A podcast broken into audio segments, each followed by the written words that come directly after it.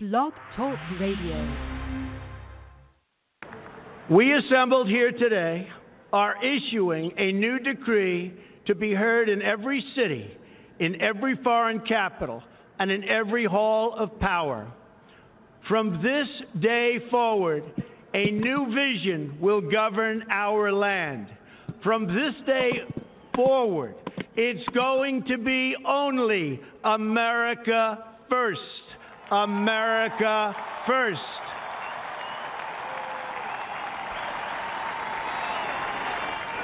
Every decision on trade, on taxes, on immigration, on foreign affairs will be made to benefit American workers and American families. We must protect our borders from the ravages of other countries making our products, stealing our companies, and destroying our jobs.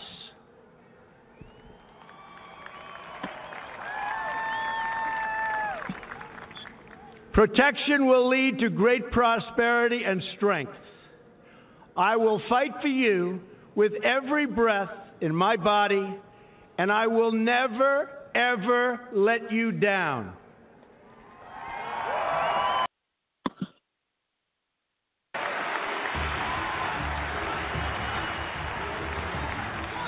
I am your voice. So, to every parent who dreams for their child, and every child who dreams for their future, I say these words to you tonight. I am with you, I will fight for you, and I will win for you.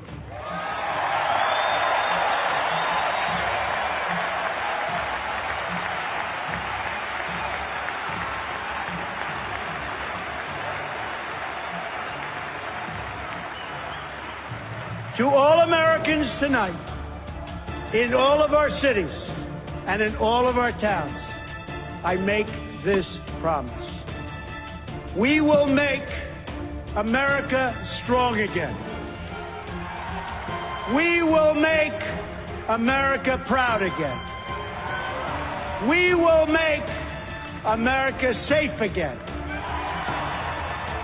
And we will make America great again. God bless you and good night. I love you.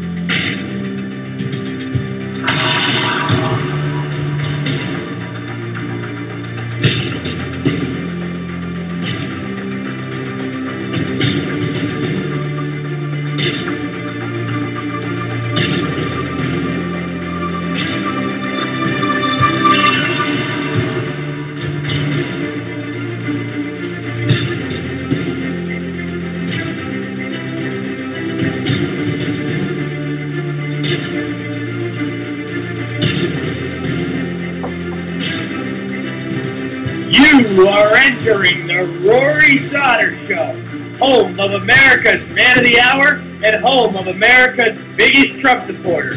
Climb aboard and buckle up your seatbelt because this is a wild ride.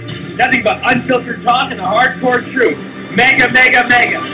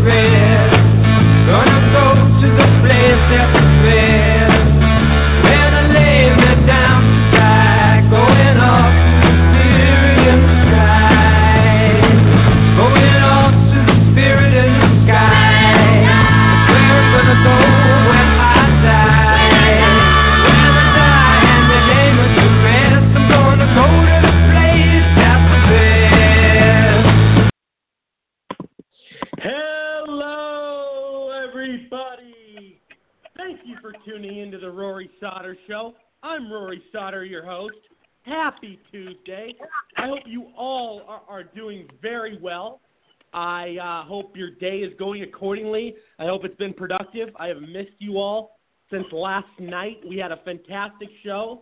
Uh, first and foremost, I want to thank all my uh, special guests, my amazing audience, um, my sponsors, and uh, my amazing co-hosts. Uh, all co-hosts, audience, sponsors. You guys are all incredible, and the show just keeps getting better and better and better, and we just keep growing and growing. Don't forget, we're now listened to in 22 different countries and on over 60 online platforms. And uh, you can find us all over the internet. We are worldwide, border to border. Um, and uh, yeah, I have, we have a very exciting show tonight. There has been nonstop action in the news all day. And there's a lot of things I did not get to last night, which I will get to tonight. Uh, we have a lot of uh, great topics uh, that we will uh, establish tonight. We have many fantastic, notable guests coming on. Uh, first and foremost, I'd like to introduce um, very smart guy, very popular guy, doctor, award-winning speaker, veteran, technology expert, best-selling author, and Arizona superintendent of public instructions 20, 2018 candidate, and currently is the commissioner of Parks and Recreation for Maricopa County. Dr. Robert Branch, how are you? I'm fantastic, Rory. How are you tonight? Uh, doing doing very well. Doing very well. Great to have you back. Uh, how was your trip to Alabama? Well, it was fantastic, fantastic. Got in the other day, and we were just we're just coming back from Grand Canyon, and I will be home here in about four minutes. So if you hear any noise in the background, I apologize. I'm just trying to get home right now. So. All right. Well, doing yeah, fantastic, buddy. Yeah, uh, just just an FYI to everybody, you know, if you guys can try your best to keep the noise out of the background, uh, it just it, it messes with the broadcast sometimes, guys. Just please be aware of that. Uh, I also want to welcome to the show uh, a very very talented guy. We have businessman, um, Twitter master, activist, and political strategist Bill Lambert. How are you, buddy? I'm doing great. How are you tonight, Rory? Doing well. Great to have you here. I also want to welcome um, co- co-founder of College Republicans and uh, chairman of Republicans United, Kevin Decuyper, was with us. How are you, buddy? Wonderful, and getting better and better every week. How are you, Rory? Doing well, man. Glad to have you here. Great to have you here. Um, I also want to welcome uh, director, activist, and political strategist Giovanni Rodriguez. How are you, buddy? Gianni Rodriguez. My bad. Why am I calling you Giovanni? I mean, it's either or, both of my names, but it's okay. But yeah, I'm glad to be on. Yeah, man, great to have you here. And then we also have on the line. It looks like um, I believe I believe IQ is with us. I, IQ, is that you? Of course, I'm here. Thank you for having me. Excellent. We have ISIS escapee on the phone, Islamic historian activist, political strategist, and best-selling author IQ Al-Rassooli. Thank you for being on, buddy. Thank you. Uh, you know, my opening um, story tonight, I really want to get into this in, in extreme detail. With the whole censoring, uh, this has gone way too far. You know, we have these big tech entities that are basically taking over people's thoughts, people's speech.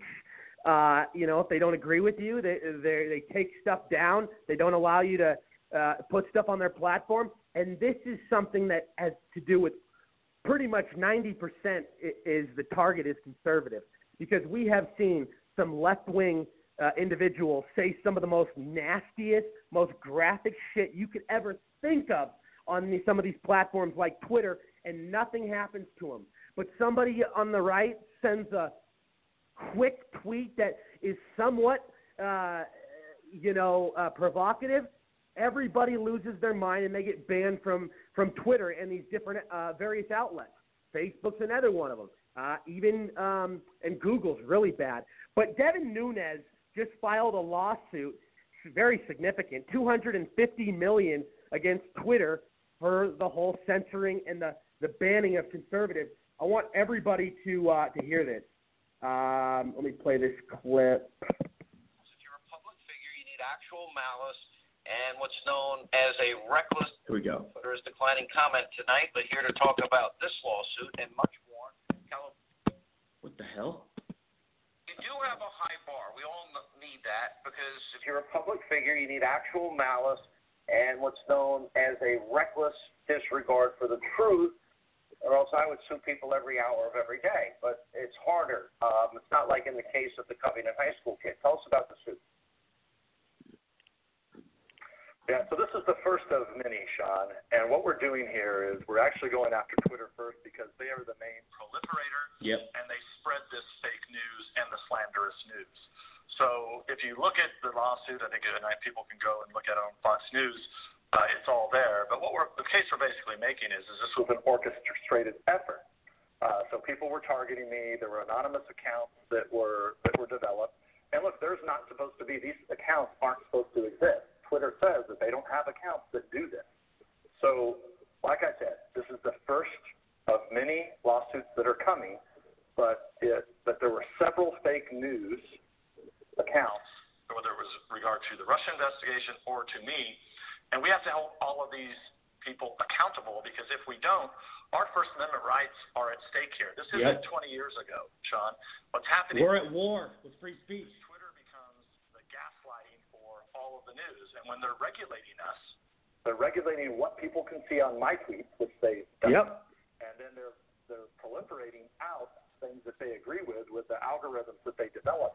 They need to come clean. They're, they're shadow not a public right? square. They are content developers. Uh, For That's example, right. I, So if I you remember, uh, interviewed last Jack summer they they shadow banned me. Well, and and he denied that that ever went on, and he said he wants to be fair, but you didn't. You have not.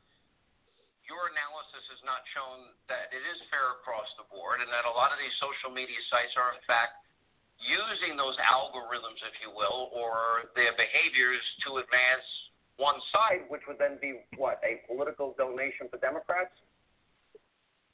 Well, how is it that every day uh, there's conservatives that are being banned? So, you know, look, they don't want to call it shadow banning. That's fine. They can call it whatever they want to call it. But the fact of the matter is, is people could not see my tweets. Okay? So now, but if you move forward, if you get emails from Twitter, it's constantly left wing stuff, constantly fake news stuff. So I think if Twitter wants to be in the public square and they don't want to be a content developer, they should come clean, give us all your algorithms. How is it possible that I can be attacked relentlessly hundreds of times a day by fake accounts that they claim in their in their terms of service should not be there? So I guarantee you, if I put something out that was sexually explicit or attacked someone personally, they would they would stop it. They would say this is a sensitive tweet. They, they never did that to any of the people that, that were coming after me or other conservatives. So, and this is more about this is more than just conservatives. Every American should care about this if they care about the First Amendment because the press has definitely changed. You've said it numerous times. The press is dead, and that's why if we don't go and clean this up, and I've been I've, I've actually said this on your show a few weeks ago. This is part of the continuing Russia investigation. We're not going to just let all these fake news stories that were written about this investigation, about this hoax, that were lies. We're going to challenge every single one of them in court. We're just starting with Twitter. The thing is, is it's so influential. You're talking about so many, if not millions, billions of people. You know, Facebook and some others. That it's incalculable how much that assists a narrative or a point of view. Um, let me ask you this: the new and, and as a former House Intel Committee chair, it's been frustrating as somebody who's been trying to get to the bottom of this whole uh, Hillary getting a pass, FISA abuse, an attempt to to undo a duly elected president, bludgeoning him with false Russian lies, etc. Now that we had Orr, Page, Strzok, the McCain aide, and this new information about uh, Christopher Steele, and now that we know that everybody was warned in August, long before they leaked this information knowingly to the American people, and then used it as the, to quote your memo, the Grassley Graham memo, as the bulk of information in the FISA applications. How much more is coming? Because I'm told this is only the beginning of what will be an avalanche of information that it has been hard to get out, but it's now coming. Yeah, slowly coming. So this was all a result of the task force that we set up last year. We have sent over about 50 names uh, to the new chairman of the Intelligence Committee that we would like to interview to continue this investigation. There is also the information that is still classified that we would like to be declassified, and that is primarily 20 pages of the last FISA the Bruce Ohr 302s, the FBI reports that Bruce Ohr was involved in. It's, it's critical to have those because, as you know, Bruce Ohr is a central figure in this, just like Andy McCabe. And, and the whole Clinton bought paid for Russian lies, the dossier, we knew before the election. It's all not true. And Steele says it himself, right? And also, why it's so important, Sean, part of the reason that I'm starting with Twitter and these lawsuits and going on to the fake news stories it's important to know who was behind putting those fake news stories out. Yep. Wow. All right. We're going to follow this very closely. I think there is a um, there's a lot to the story, a lot more than may meet the eye on its surface. Uh, Congressman, thank you for being with us. So there you have it, guys. You know, to put it in a very simple way, uh, I, you know, it's it's very simple. It's very simple what's going on. Our government and, and the people, because let's face it, these big big tech companies are in bed with many parts of our government, and there's so many evil people in our government that are making backdoor deals with these tech companies to censor certain people, to you know basically pick and choose you know what they want on their platforms. It's absolutely ridiculous. I mean, it's bigotry at its finest. This is communism. This is government regulation. You know, they, they want to be the thought police. They don't want people to speak their minds, especially on the right. And when, when Republicans give facts on these platforms, oh, you're getting banned, you're getting banned. It's like they only shove the leftist ideology down our throat. And we've noticed lately how all these conservative media outlets are starting to get uh, shadow banned in certain ways because uh, Facebook and Twitter were just acting up last week with their algorithm. So, I mean, this is all something that they have had planned long in the making. And sadly, it's kind of working.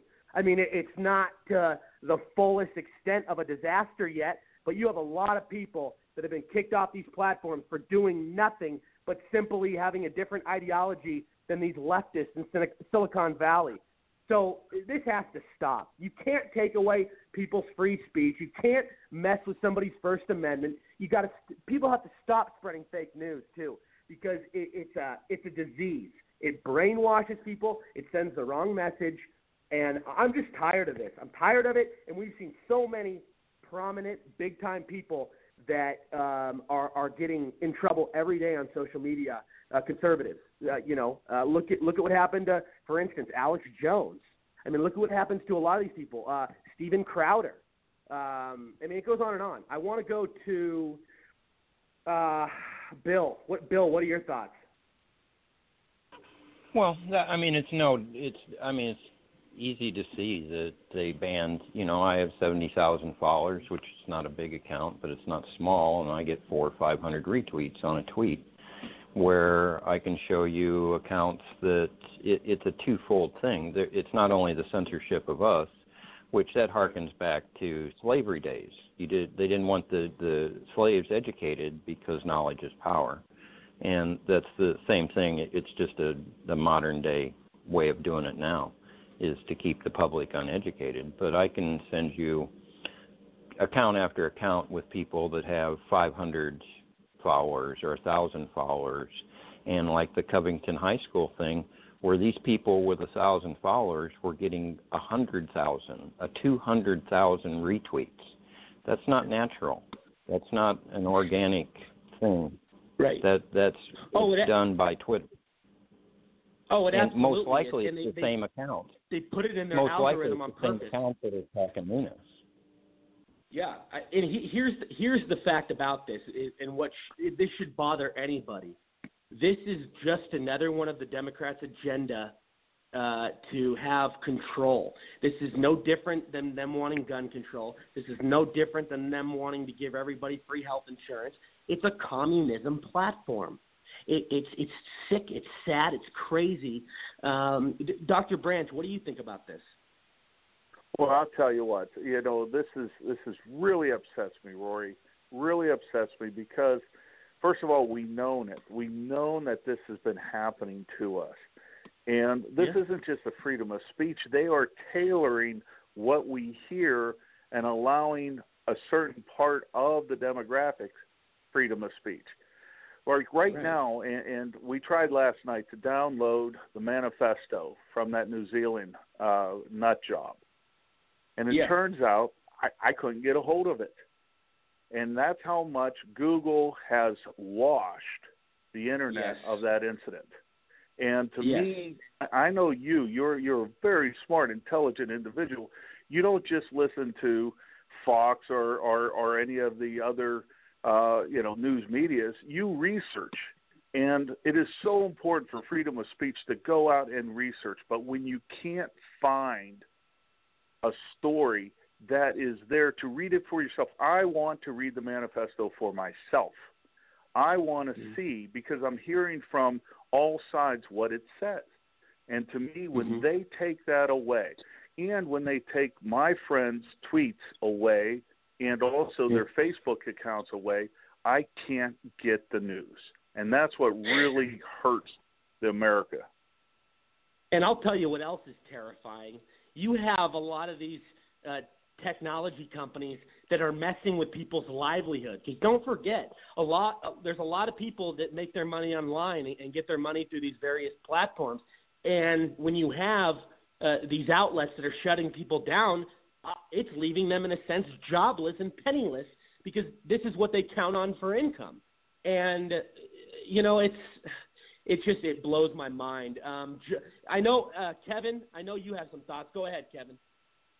Yes, well, without a doubt, some of the worst and I should say most effective tools that the liberals use to indoctrinate uh, people of all ages really is really the universities, you have the mainstream media, and you have the social media platforms. And what you have with these social media widespread manipulation and such targeting of conservative ideas. And where they take these ideas um, and hide them from the rest of the world um, and block people, shadow ban people um, because of their ideas, it's it's really a danger to the entire political environment as a whole. And you see people, um, you know, simply by saying comments such as uh, men and women are different, they're not biologically the same, or um, it, it, it goes on and on. But you would be banned and no longer have a voice or a personage and uh, a livelihood. And so I know that Yeah. I don't want to be attached to any of these uh, media platforms except for for Facebook because it's uh, for public figureship. But I know that if I ever get banned from Facebook, I'm virtually not even a person on the internet. So it really is a threat to to all conservatives, and it's only uh, rapidly getting worse for for all of us. Uh, and it's they are siphoning our ability to communicate our message, and they are giving that platform to some of the worst voices out there. And it, it's something that needs to be acted upon. And I believe that um, I, really ex- executive and congressional authority needs to step in. And I will tell you, it's a really nasty epidemic. What's going on? I mean, and IQ.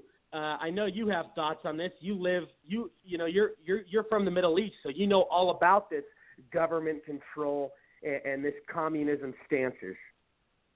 Well, look, the obscene degrees of submission and groveling exhibited by most of the Western leaders in the media, academia, clergy, and politics towards Muslims are not only beyond comprehension, but are also release contempt.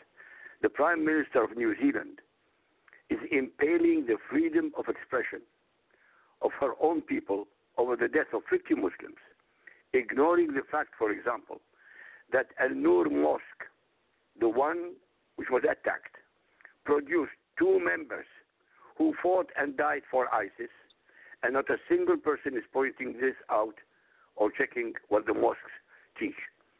This is, does not distract from what you're discussing, because it's covered up also by these elite Twitter and Facebook and Google. They are not allowing it. You can't mention anything associating Islam with death and destruction. They stop it. I I hear. They I, I, I, I wrote some articles, and uh, came for a few seconds, and after a few seconds, it was gone. So the suppression of information, the destruction of the freedom of speech, and the freedom of thought by these companies should be held accountable, not for 250 million. Go for a billion, because they are worth hundreds of billions of dollars and should be a class action. What do you think? Well, I, you know what? Here's the thing. I agree with you 100%. And, you know, President Trump obviously has been thinking about taking action on this for a long time, making these people, uh, you know, hold them accountable. I mean, if you look at a new report out, I think it was yesterday, Trump is trying to eliminate government funding to fake news places like PBS, NPR, all these crap, all this crap that has been getting funding uh, for so long, and the fact that they can abuse our government financially and still spread propaganda and lies, it's disgraceful. And I like that Trump's taking some steps, but he needs to start going after Facebook. He needs to start going after Twitter. He needs to start going after CNN. He needs to start going after a lot of these people that, uh, I mean, what they're getting away with in a lot of senses is murder. I mean, these people are constantly slandering and ridiculing conservatives for for no logical reason, just because they don't like them, just because they don't agree with their ideology. Uh, yeah, I mean it's it's it's crazy because us conservatives are some of the most open-minded and you know uh, people that are willing to have a, a conversation, willing to talk about it, willing to work it out. But oh my God, leftists, all they want to do is argue and, and say we're wrong. Um, Josh, go ahead. Yeah, you know, this is a two-headed mon- monster because if I mean I support obviously, and I'm sure this has been has been said on shows before, but all everybody supports the idea of a of a business being able to do what they want with their business. But the problem with uh, platforms like Facebook is they claim to be, and Google, they claim to be havens for free speech, but then they suppress this, the speech within their platform. So you can't have it both ways. You can claim, if they want to claim to be a platform for free speech, then everybody's happy. But and then if they don't want to claim to be a platform for free speech, they need to come out and say it. But when they when they say something and do another thing, it's it's um, it's deceiving the public as as well as I think it was Dr. Branch that was talking about the manifesto. I mean, here's the deal with that. If you take something away from people to be able to read and interpret for themselves, you're going to create a brainwashed people. This is what the Catholic Church did many, many, many years ago when they wouldn't let the people read the Bible, is they were able to take the Bible and twist it however they wanted to. So when when the Bible was then printed in everyone's language, it freed the people's knowledge. And this is the same way we need to go about with with Google when they when they take something and eliminate it uh, from people being able to read and to be able to interpret themselves. It's going to create a brainwashed or uninformed people uh, and that's good for them, but really, really bad for us. So it's very important that we continue to fight back uh, against Google, Facebook, and all these other platforms. Yeah, uh, Gianni, go ahead. I know you have thoughts on this whole thing. You've been dealing with it. yeah. So number one, I, I I wouldn't agree that you know there's some mass plot with uh, Twitter, Google, and Facebook to stop targeting conservatives. I would disagree with that. But I, however, I would say that there are people that work for these platforms that know exactly what they're doing. They know exactly that they're hiding posts. They know exactly that they're taking down posts uh, to target conservatives. So I believe that it's not necessarily the leadership of uh, these social media websites that's like, oh, well, let's target conservatives. There's a lot of conservatives like Ben Shapiro, you know, that's still on every day tweeting all kinds of stuff. You know, and he wasn't banned, you know. So I think that would be false in my uh, opinion. But there are a lot of people that work uh, for these organizations that are targeting conservatives. Now, number two, I would set, number three, I would set somebody in the background. Please stop, please. Yeah, uh, number three, You're good. Uh, I would say. Yeah, number three, I would say.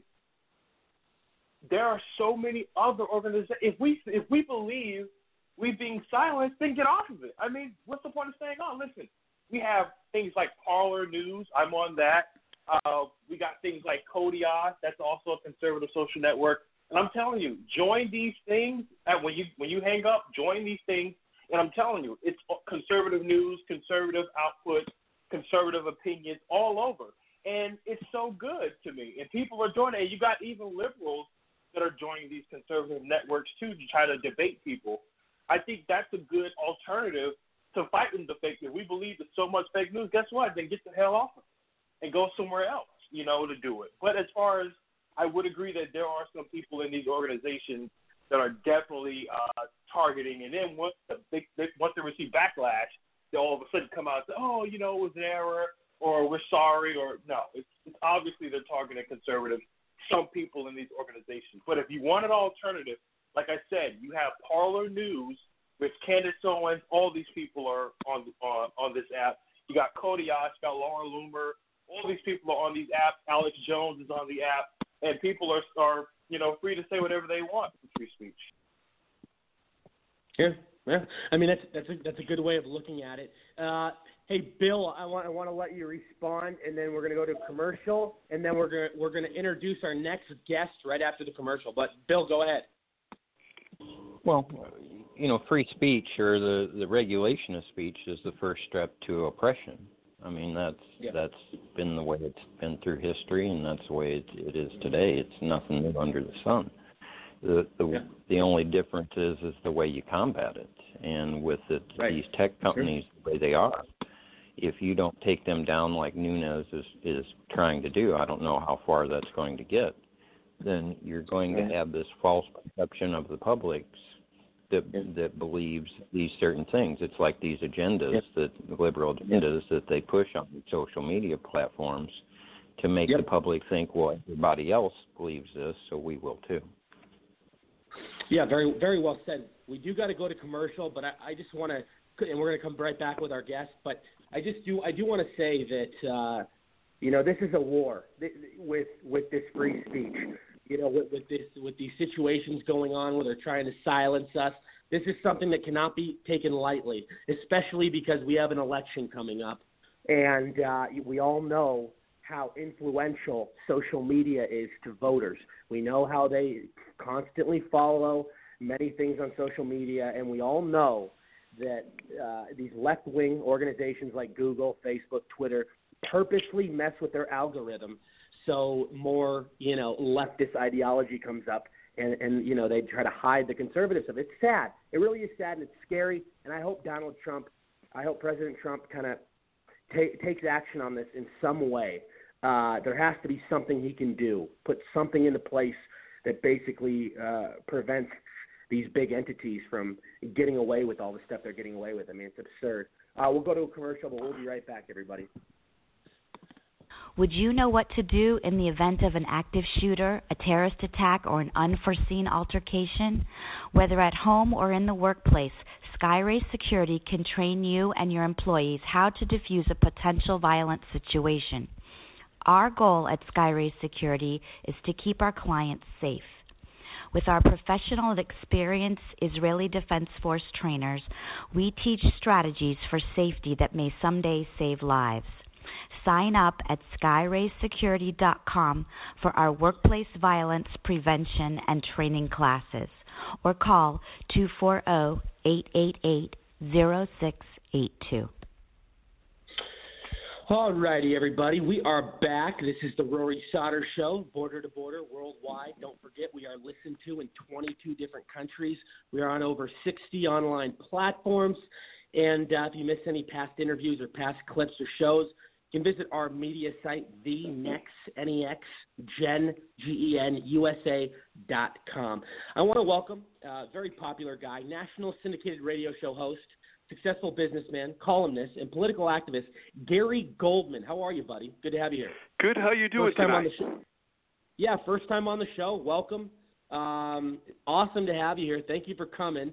And you know, Gary, when I have new guests on, I think it's very important that they kind of you know tell their upbringing, their story, how it all started, the adventures, the chapters, um, you know, all that all that fun stuff. So I, uh, my, my story is this: I uh, started businesses when I was as young as 14 years old, uh, landscape and paving businesses, believe it or not. Worked my way through college, um, built several businesses up and sold them, And as I was growing these businesses, I realized that there's one thing you always have to keep your eye on because it can change the nature of your organization in a matter of minutes, and that's the political climate that you're dealing with. So I started to get involved in politics at a young age, um, local politics, and uh, never ran for office, but just on different campaigns, um, and have continued to grow businesses and consult with business people all over the country. And probably about 10, 12 years ago, I started to do uh, some talk radio, and it's become very successful. And, and I'm sure you understand how that you know it works. It, you got to get out there. You got to have a uh, you, got to have a moral and ethical compass, and be very consistent right. and and practice what you preach. And um, it, you I've have to be a nat. You know, it, I always said people have to have a talent for it. They have to be a natural because there's a lot of people that want to be talk show hosts. They just don't have what it takes. Yeah, I mean, it, look, it, to be, uh, you know, my, my show on a weekly basis, I spend hours and hours preparing. If if I'm having a guest on, I, I take a lot of time to understand that guest, put the right questions together, and it's just like anything else in life. You have to work hard to get good at it, and the more you work, you never stop working. You keep working at it, and uh, you only enhance your talent. But nothing comes e- nothing comes easy in life. Very true. It's very true. Um, but yeah, continue. Continue. I'm liking. I'm liking. Uh, you know your uh, your background. Yeah, so I, you know, um, got involved with the talk, talk radio, like I said, about 10 years ago, and uh, I give a lot of talks to different organizations throughout the state of Massachusetts, talk to a lot of different people, um, and I have my opinions on things. You know, I on my show, we, you know, I, I like to tell anybody that wants to call and have a, a debate, we're more than welcome to speak with them. Everybody's entitled to their opinions. But where where Yeah. my biggest problem, especially in this day and age, are the facts that are being thrown at us. Um, those Yeah. that that want those on the left seem to have their own facts on a regular basis and change the facts of the narrative to suit them.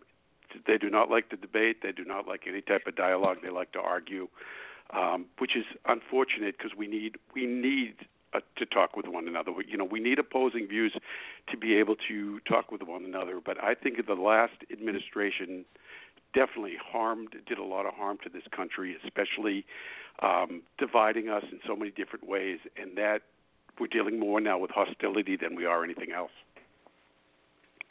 Yeah, and you know, you know what it is. It, it's so much anti-Trump rhetoric, you know. Mhm. And you're absolutely right what you said about Obama. Uh, you know, we are more div- we were more divided uh, when Obama left office. I mean, the, the the division he created is probably worse than it was in the '60s, the civil rights era, or just as bad.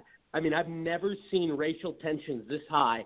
I've never seen all this, you know, hate hate for white people, talking about white privilege, talking about all this bullshit that is so phony and such a uh, and a, a dang, it's a dangerous narrative. Pushing that around Well, is well- dangerous. Yeah, the narrative was Go so dangerous be- because the divide that President Obama created was based on false Yeah. narratives. So many false Yes. narratives, lies. Look, that look peop- at all. you know, look, look at at- Ferguson. I- I- look I at was Trayvon Martin. You know all those. exactly. All he, he and then he tried Michael to put Brown. us against the cops. Right. Yeah, and the same thing with the Michael Brown situation. So, you know, it's the the, the whole racial thing. is It's still pretty much, it- it's still a big problem.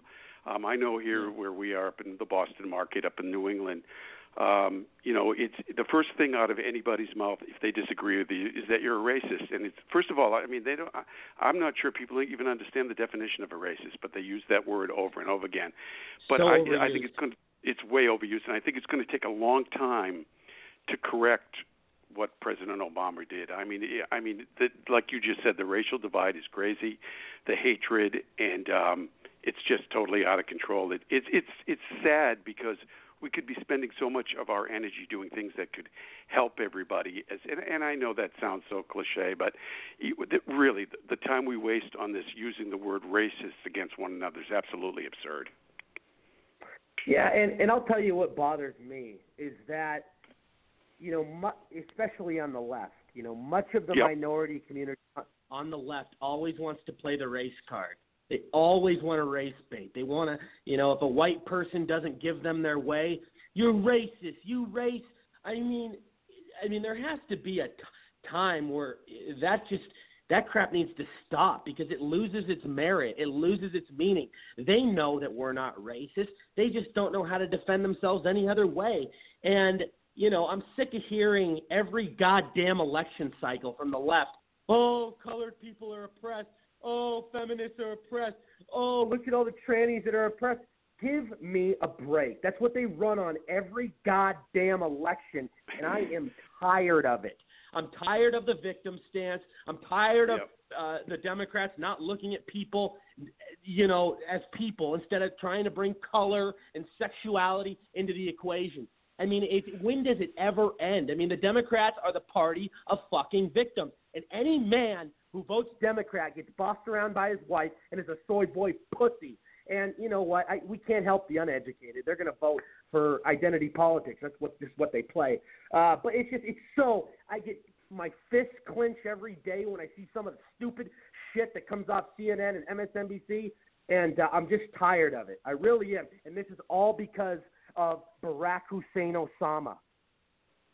Yeah, when you become a victim society, which we have become, this is this, this is the result. Everyone's a victim. Everyone, you know, has some sort of victim stand, you know, stigma, and that another word that's thrown around, and people just throw it around because they know that it, it can get some attention and some traction.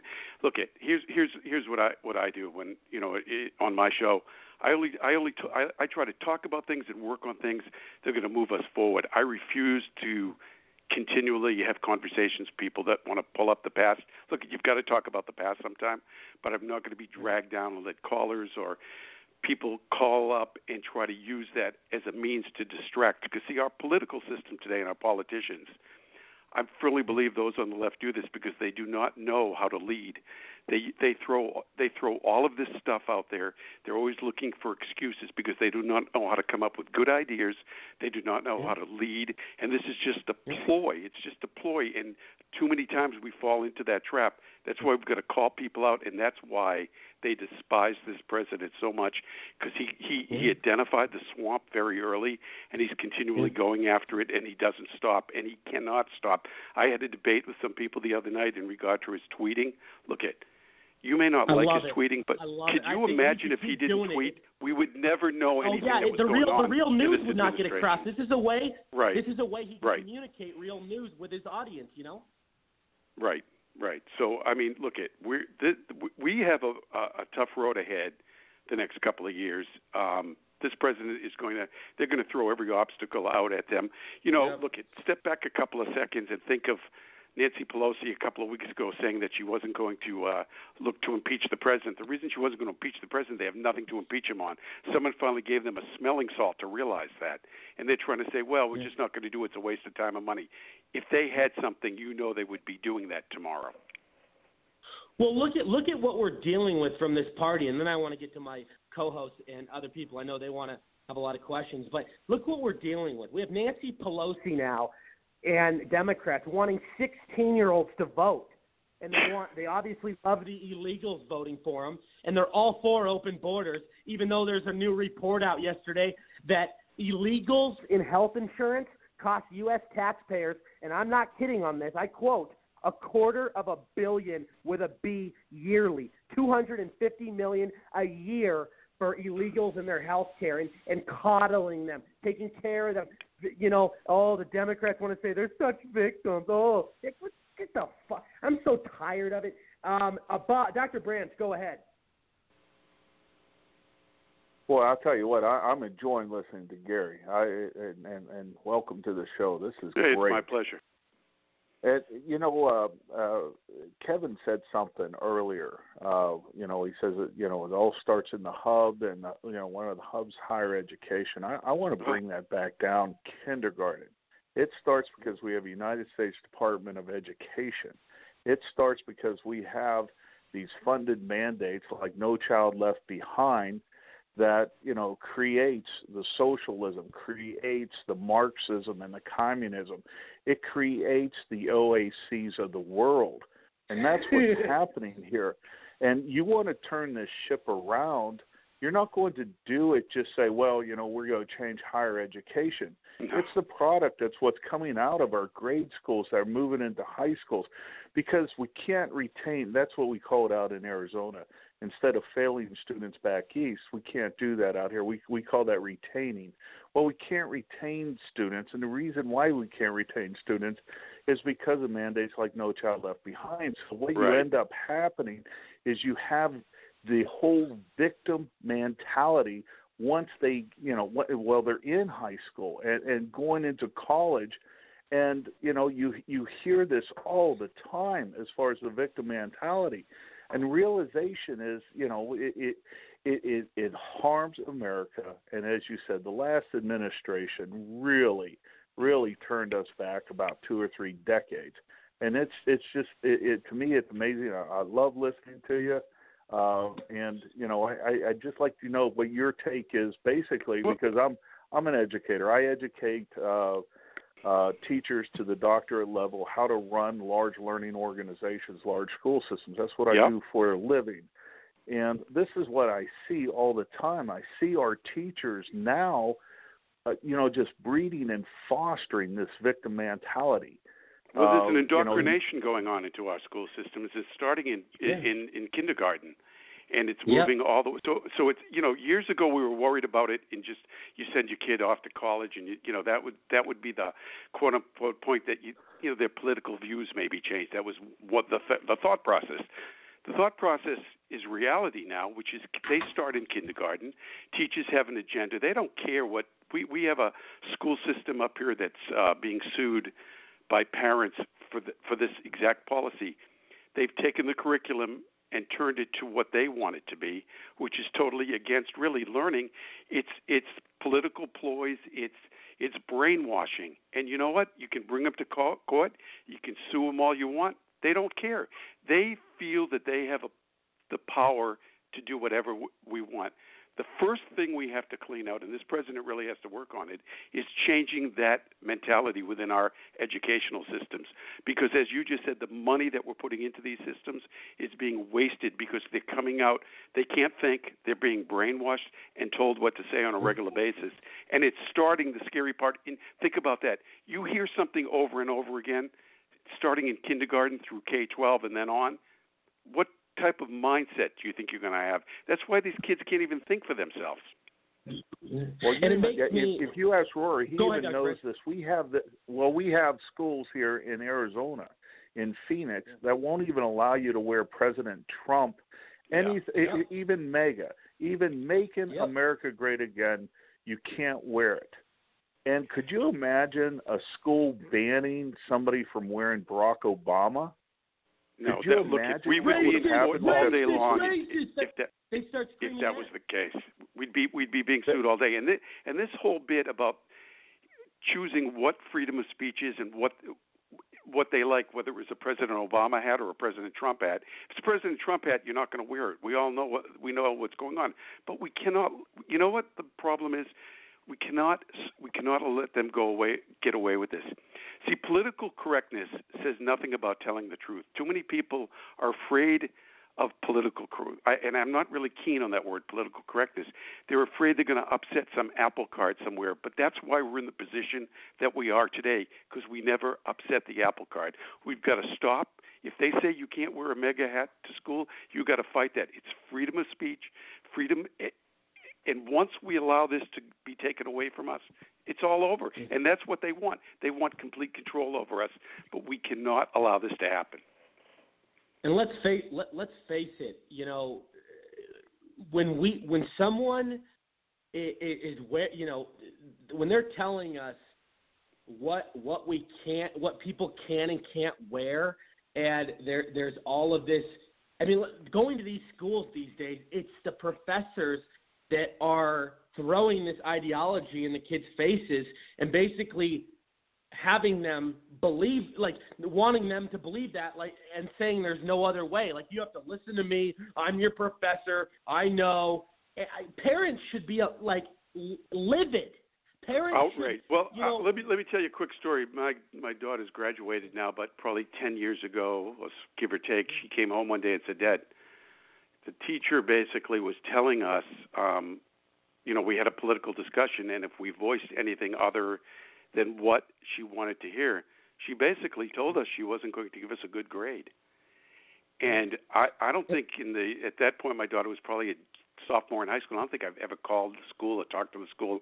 I personally called the school and had a conversation with the principal and the yeah. teacher, and told them. Yeah if I ever hear of this happening again, there's going to be a serious problem because that's not what education is all about. You sp- let the right. kids talk, let them have their, you know, their pick mm-hmm. their sides, have their discussion. But the teacher should not be holding that little note over their head saying, if you talk conservative, you're not going to pass this class. But too many parents let, allow let, this to go. Yeah, and let's face the facts here that President Trump supporters are under attack more than any other uh, any other uh, you know group or any other uh, affiliation. I mean, the Trump supporters are targeted. There's a war on Trump supporters. Every day I'm reading about something new. Just the other day in Arizona, a woman didn't like seeing a guy's Trump hat in his truck, so he decided to slash his tires. The, yeah, the woman yeah. slashed tires, and we're seeing all this. I mean, people in restaurants getting assaulted, people, you know, getting refused service people getting punched in the face on college campuses for promoting Trump. I mean, the war is visible. This is not something to take lightly. This is not something to kind of just look the other way and be like, oh, it's whatever. No, we are literally fighting for our lives. And I, you know, it's not even and it's going to get hyperbolic. worse. Yeah, yeah, it's it's it's really scary. And you know, people on the left want to say, "Oh, oh, you know, the, the all the minority communities, they're all oppressed, but white people have all this white privilege. Give me a fucking break. I am so sick of the race baiting and all of this evilness. And you know what the left does? They condone the attacks on Trump supporters. They love it. They, they, and you've heard what Maxine says, Maxine Waters. You see them in the streets. You see them at a department store. You see them at a gas station. You give them hell. Yeah, you know, I was so wearing a, cu- a couple of weeks ago. I went out to do some errands on a Sunday, and I had a red cap on. It was one of my company caps. It was just a red cap. And you're in, yeah, you're in Beer, Massachusetts. Very liberal over there. So uh, you're a very, very, very tough place to be a conservative talk show host, but that's all right. I love it. Um, and people were actually walking up to me to try to read the hat and look. And one person said, "Oh, it's not. It doesn't say. At least it doesn't say." I'm like, "Excuse me." What did you just say? You know, it, it well, it doesn't say MAGA, and if it did, what does that matter to you? And but right. I've I had people that same day coming up trying to grab that off my head yeah. to look at it because they wanted oh, yeah. to create a confrontation over this. And I'm not a small guy, so you know you got to think twice if you're going to grab the hat off my head. That's all I can say. These are definitely planned attacks. There's no doubt about it. These people go out and scope Trump supporters to find problems. I mean, it, it's it's absurdity. Uh, Gianni, go ahead. Yeah, well, you know, I'll just say it isn't Trump's fault. It's not Obama's fault. It's the media's fault. It's the media. I mean, think about it. When I was yeah. in middle school, when Obama when Obama won, I was in eighth grade. All right, and I don't remember people going crazy how they are now. I don't remember any of the division, any of that. But if you look at after Trayvon Martin, the media knew because I mean at that moment Trump was flirting with running for president, and they knew that would be a threat. So I saw what the media. What, the more you study it, I saw what the media was doing after Trayvon Martin. They started bringing up rape. Now they started focusing on uh, uh, uh, the shooting of unarmed black men, quote unquote, which all of it turns out to be fake in the first place. And they just use that over and over again. And then they turned Trump's words when he said, "When Mexico sends its people, they're not sending their best. They're rapists, and some I assume are good people. But what they yeah. use that, and the media turned that, and they said, all right, what can we say? We can say, oh, Trump said that all Mexicans are rapists, and you know they're bad people, and all of them are evil. And that's what it's all about. So we're not fighting Obama. We're not fighting Trump.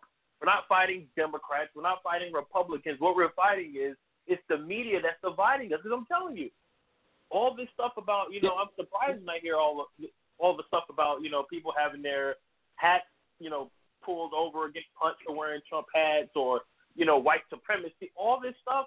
I go out every day. Listen, I live in New York City. I go out every day, and walk the streets, and I never have anything racial thrown at me.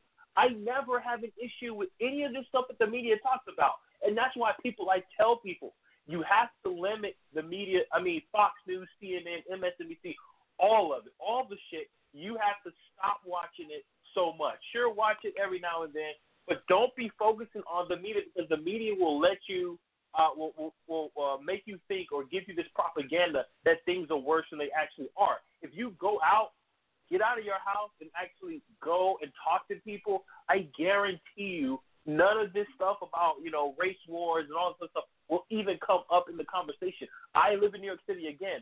Everybody knows I'm a Trump supporter at my school. I go to bars. I go to clubs. I go to all this stuff. And guess what? I never have an issue with anyone.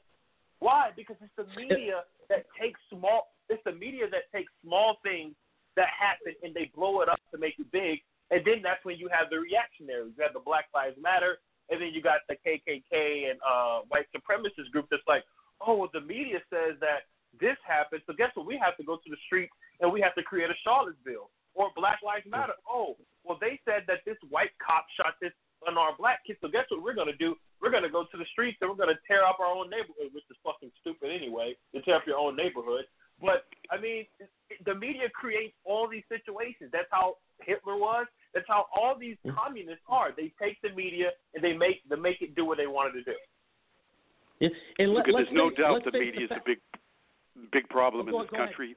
But the last administration used that media, was, really knew how to use the media to create the problems that you just discussed. And I mean, look at every there's different waves, different parts of the country. I never experienced any problem with anybody. I, you know, until I put that red hat on, and you know, it was just a rare day maybe that people wanted to uh, confront me over the red hat. But I have had been in conversations where people are listening and will turn around and make racist comments or whatever, not even knowing the nature of the conversation. Now, again, Massachusetts, very liberal, very, very liberal state. Um, I think the media is there's there's a lot of components to the problem we have, and the media is also a large component because they're not telling the news. They're look at. I I think the president ought to say you're either a news organization, that's what your license says, or you're a news magazine. If you want to be a news magazine, you lose your license. Period. Because we don't need Right. we don't need 20 hosts all day long telling us their opinion. Who needs that? We can come up with our own. Tell me the facts, and then I'll go do the research and I'll figure it out from there. and it's racist, Yeah, and it's and racist. how- how- I was going to say it's racist to put all these people of color in boxes like the a lot of like 97% of the media does. You know, you hear about a Muslim, you know, attack and everybody's all over it, but a Christian's getting his ass beat and you don't hear anything about it on the left-wing media. It's just it's such a crazy situation. Go ahead though, Gianni, respond, finish, and then I'm going to go to Josh. And then IQ. Yeah, but you know, like you're, yeah, like you guys were saying, you know, it, it, it really is the media. And, and I saw, I'm telling you, when 2012 hit, everything for some reason. Because I mean, the first term of Obama's presidency, I didn't really see, even though I was in middle school, what the hell did I know?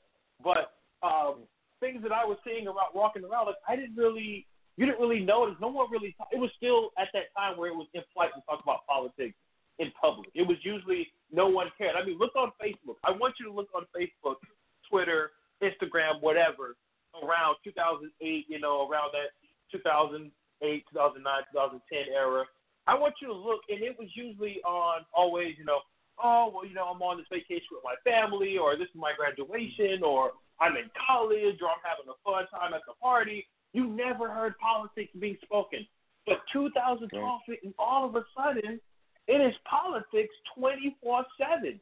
Every day, Yeah. all day, all you see It is is. either Obama or, yeah, Obama or shootings. And I was just like, I don't know what happened, but that shows you that the media, because you remember when I was growing up, and I'm pretty sure when everyone in the planet was growing up, it was always, let's say, a shooting happened in uh, overseas. It was a shooting just happened in New Zealand, and you know it's supposed to be a person that had a, you know, terroristic idea. That was it.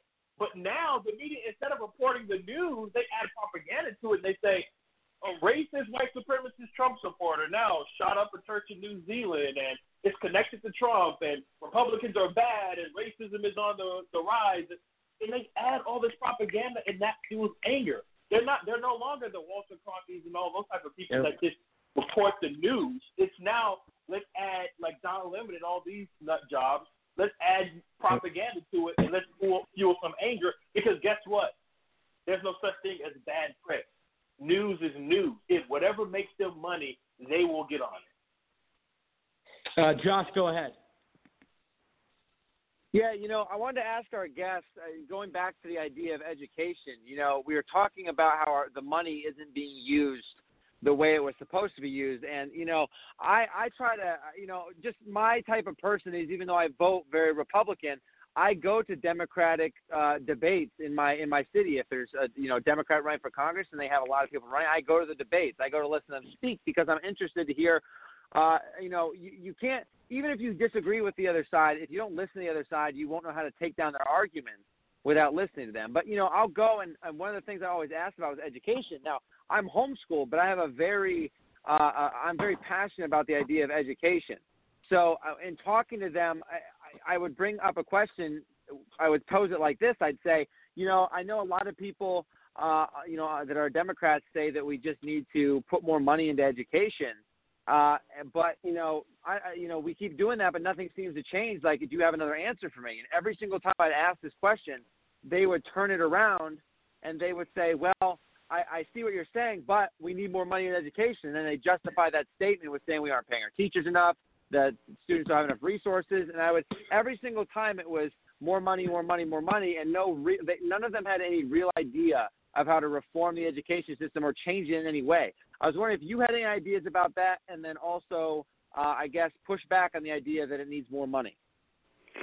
Look at money. Every every school. You know, we can look at the. Let's look at the money. Talk about the money. School systems always need money. It's been going on forever. But what has happened, and I think part of it is the problem in the school systems have, has been the unions as well. But throwing money at a school system, it does not work until you understand completely the demographics, not who you're working with, the type of student, the teachers, et cetera. And within a community, the problem is, you, you know, whether it's a city or town, you throw the money in a school department budget, and they sort of disperse it evenly amongst the schools. But you almost have to break down segments of your city or town and figure out what schools need what and how we're going to deal with that particular demographic. Number one. They, the reason they throw money at the situation is because they don't want to deal with the situation, and and the situation now is completely out of hand. Now I talk to a lot of educators, I talk to a lot of teachers in in cities and towns in the Massachusetts area, and I and I and just to get back to what you said, I do love going into a democratic debate and having dialogue because that is the only way you you know you come up with your affirmative defense and, and counterpoints when you talk with them, but our school systems today, money is the last thing they need. The problem with the school systems today Yep. is, you know, we have over they've been overrun with people that are here illegally.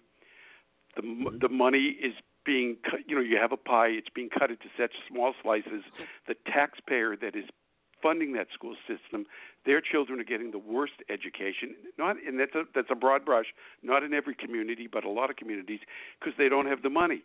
I have been told by teachers that in the classroom of the other individuals that are learning to speak in English, sometimes in the hallways, the kids that are try, that are can speak English that should be getting their daily lessons are in the hallway getting some attention. The system is out of control.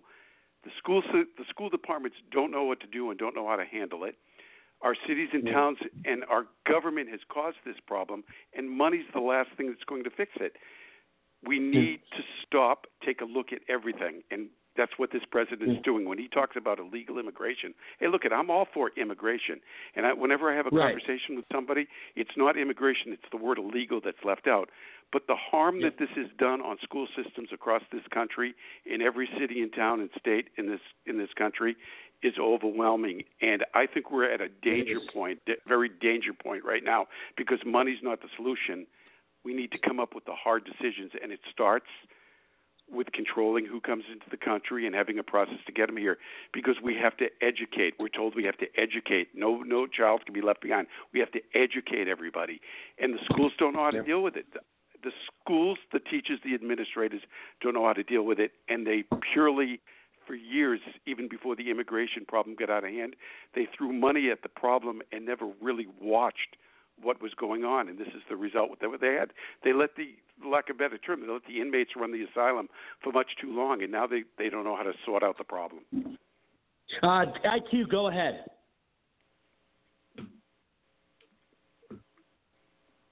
IQ. Yes, I'm trying to figure out how to say it. The problems that America has, don't forget. I'm R- real quick, IQ. You, IQ, you're from the Wait, Middle East. Do you think that some of this money coming into America, into these school systems, is coming from dirty oil money in the Middle East? You think there's foreign influence on a lot of these colleges and schools? Definitely. But the problem with the United States of America starts with the family. The tragedy in the United States of America is that the parents were complicit in the destruction of the chil- their children. Why? I'll explain to you. My children grew up in Europe. And when my son came one day and told me something about history, which was not right, which was not correct, and he told me that uh, the teacher insisted it is correct. I didn't take it lying down. I went to the head master and explained to him, I want this teacher to correct what he said. But you're, the parents of Americans have not done that. The, the school system in America is a brainwashing system. The teachers' union is leftist. For 70 mm. years, the education system in the United States of America has been controlled completely by leftists. Am I exaggerating? The answer is no. Why? No. Because the same thing is happening in Europe. So what's happening? Instead of raising the standard, they want everybody to be equal. Humans are not equal. No two human beings are equal except under the law. One can be a genius, one can be stupid. One can be decent, one can be indecent. Humans are not equal. It's nothing to do with race, it's nothing to do with nationality, it's nothing to do with color. It's to do with the fact of life. We are equal under the law. That's how it should be. But equal as human beings, no, that's not true. So you have children who are excelling. The, the bar was reduced to have children who cannot excel to pass through.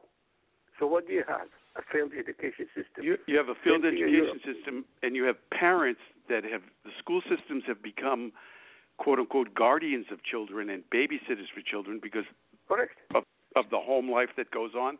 And look at the uh, the t- the unions big pro- as you said. I think we both agree the unions are a big problem. It's a leftist doctrine, but now we Yeah. expect our teachers to to coddle the kids like they're part of their family because of the the situation at home. Schools were never meant to be that, and you're 100% right. No two students are equal when it comes to uh, learning or the educational process, and not everyone's going to get the gold trophy. But for some reason, we think everybody should get the gold trophy, and that's But not going to happen. Then, then you can't excel. If Then everybody can't can get excel. a gold, What what is You the what is the incentive to excel? There's no incentive to excel if everybody if you know you're going to get it the same uh, the same trophy no matter what. So what I'm saying is the parents have been complicit in the destruction of their own children. You, you speak about, you've been talking about whites being uh, victimized. Well, you should be on the attack. You shouldn't defend yourself. You should be on, uh, on the attack. For example, how could the whites in America be racist when they elected a half-breed, a mulatto, a Muslim, a black guy called Barack Hussein Obama for two terms?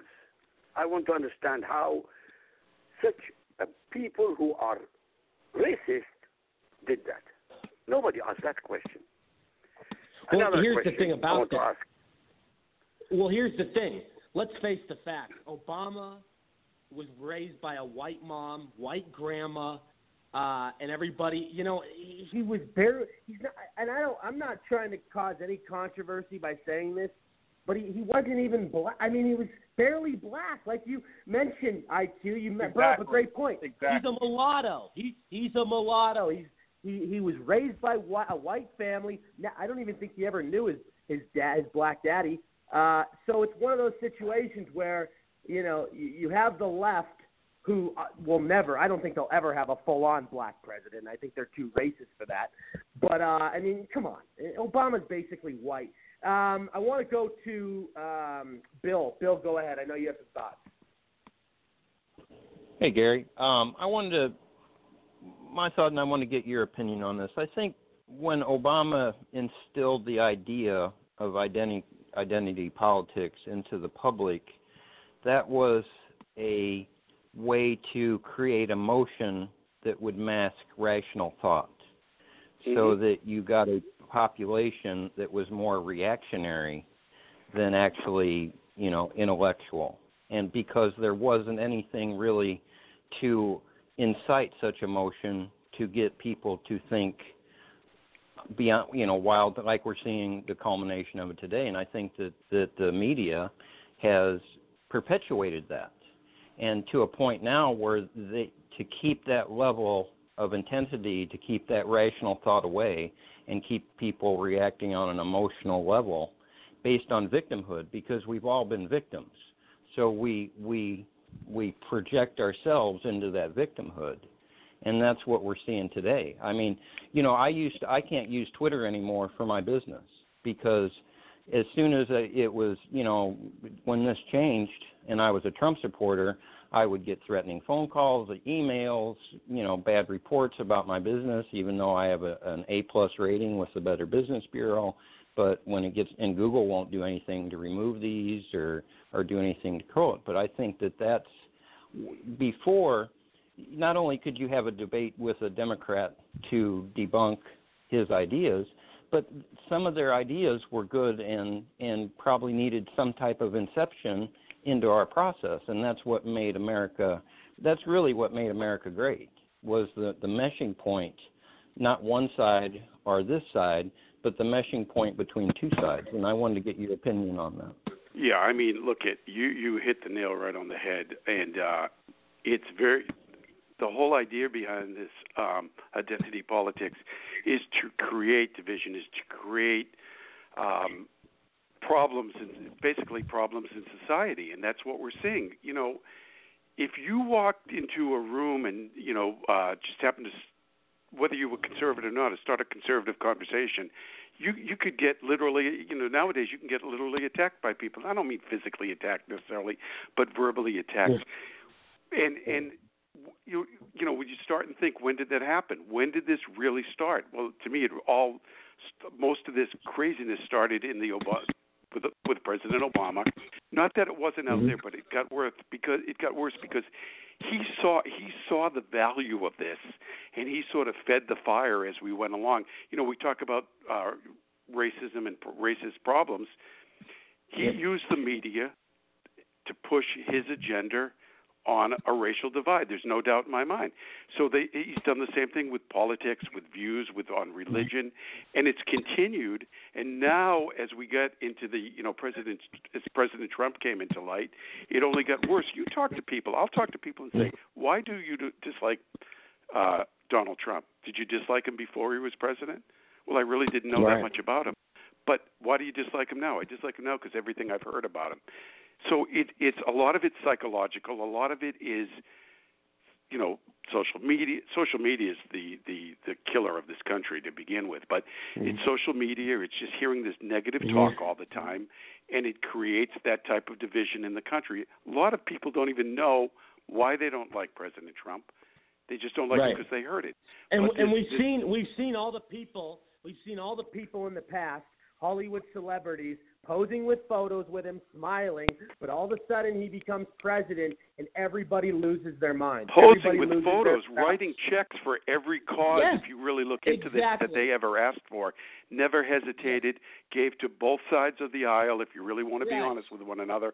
And and and all of a mm-hmm. sudden, where did the hatred come from? So so how could you turn around and just hate this man? He really hasn't he hasn't done it. He hasn't done anything but try to help right. the American people. That's right. the part that frustrates the living daylights out of me because I didn't vote for President Obama, but I respected him yeah. as the president of the country, and I wanted him to succeed because look at if he succeeds or mm-hmm. things, good things happen, it's good for America. That's not the yeah. sentiment today. It's just the opposite. but to a degree that is almost mind boggling. One never thought we would see what's going on in politics today. Well said. Kevin, go ahead. Uh, thanks, Rory. I mean, I just got to say, your guests are so spot on. They're so awesome, and especially Dr. Branch. Uh, I just got to say, in my opinion, uh, some of the worst uh, offenses that come uh, from the left is through their propaganda. And uh, just this Friday, just this Friday, I was at the Green New Deal um, strike that happened at Washington D.C., right in front of the Capitol building. I mean, hey, and so Kev, Kev, I want to say something real quick about the Green New Deal, and then I want you to continue. But you know, I was thinking about this earlier, and I'm sure everybody agrees. Look at all the presidential candidates on the left in 2020 uh, uh, on the Democrats that are endorsing this Green New Deal, and look who came out with it, AOC. So it's basically like the Democratic Party. Uh, their messenger is AOC. She's like running the show. It, it's insane. It's funny as hell. I'll keep going though, Kevin. Absolutely. And if you think AOC is crazy, oh, just wait till the next generation and the next generation and the next generation. And they're pushing these ideas that you could basically say that the facts don't matter and the game is made up. And I'm going to quote some exact quotes that were uttered from the podium. Uh, we need the Green New Deal now and to abolish fossil fuels. We have 11 years left on this planet unless we act immediately. Uh, the leading cause of pollution in the world is coming from the U.S um, you know, our politicians, especially Trump, are at fault for killing our planet. And uh, pollution is a racial justice issue, and that's that's a big one. They're pushing this one a lot this uh, lately, and it's absolutely ridiculous. And where are they getting these ideas? Social media, the, the school system, um, anywhere that has media, I, I should say. And it's absolutely uh, killing the facts, it's killing reason, and it's uh, absolutely cancerous tomorrow uh, for the left. Uh, these are the people that are voting in these policies and these these politicians. And I just got to say, uh, I'm at a hotel right now, and if you go in the jacuzzi at my hotel, it says you must be 18 years or older to enter the jacuzzi. And I just got to say, that, you know, they will trust these 16 year olds to, to vote their leaders and their policies, but they don't trust them to even enter a jacuzzi. They don't trust them with all these, uh, you know, Bill of Rights, like the First Amendment and, and all these other uh, inalienable rights and it's absolutely a uh, control and power move to brainwash our youth mm-hmm. and uh, for the Democrats to take control. It's absolutely asinine. well, yeah, you know, I the Democrats. Cre- so go ahead, Gary, and then I got to take yeah, a quick the, commercial. the Democrats created young Frankenstein when they when they went out looking for people to run for office. Uh, Cortez and all these other new Congress uh, pe- people in uh, the House and you know sometimes you got to be careful what you what you create in the laboratory because they were looking for a way to to push their their cause forward. But I think this is all going to backfire on them. This whole this this green deal is, is as we all know anyone who signed on with her initially is probably regretting the day that they did it. They will regret the day they did it because there's no way there's there there there's so much hypocrisy within that bill if you read the bill that it's absolutely astonishing you can't the stuff that they're preaching could never happen and they know it could never happen and the lies that they're telling about what is going on in society today in the world today in regard to the reason why we have to stop plane travel and why we have to do this it's all a bunch of myths but they created these monsters and now they don't know how to deal with them and i think in the long run it's going to completely implode on them uh, all right, you got to go to a quick commercial. We'll be back. Is video a part of your strategy for 2019? Hi, I'm Rob Hicks with Hicks Video, your remote video production specialist. Using equipment you already own, I help you deliver high value videos to your audience. From interviews and demonstrations to online meetings and trainings, I work with you to shape your stories and subjects that demonstrate your subject matter expertise. If you're a product specialist, sales executive, or business owner, we make video production simple and affordable. We do this so that you can make videos on a regular basis, whether it's daily, weekly, or monthly to communicate about the topics and discussions that are important to you, your audience, and your business. To make your videos, we use HD video conferencing that allows you and your guests to connect to our studio from your home or office using your laptop, phone, or tablet. Once you and your guests have connected to our studio, we do all the rest. We take care of the TV graphics, the intro videos, the outro videos, the music, the behind the scenes production. Everything that it takes to either live stream or locally record your video for post production editing to social media, whether it's YouTube, Facebook, Twitter, LinkedIn, you name it. If you're tired of seeing the empty balloon commercials that are being made by your competition's social media experts, give me a call. I work directly with you, the subject matter expert, to help shape your story and ideas in a professional and polished manner via video. If you're ready to take a deep dive on your expertise and showcase the essence of your business via video, give me a call or connect with me online. I'm Rob Hicks with Hicks Video, the remote video production specialist, the doer's resource for online video production.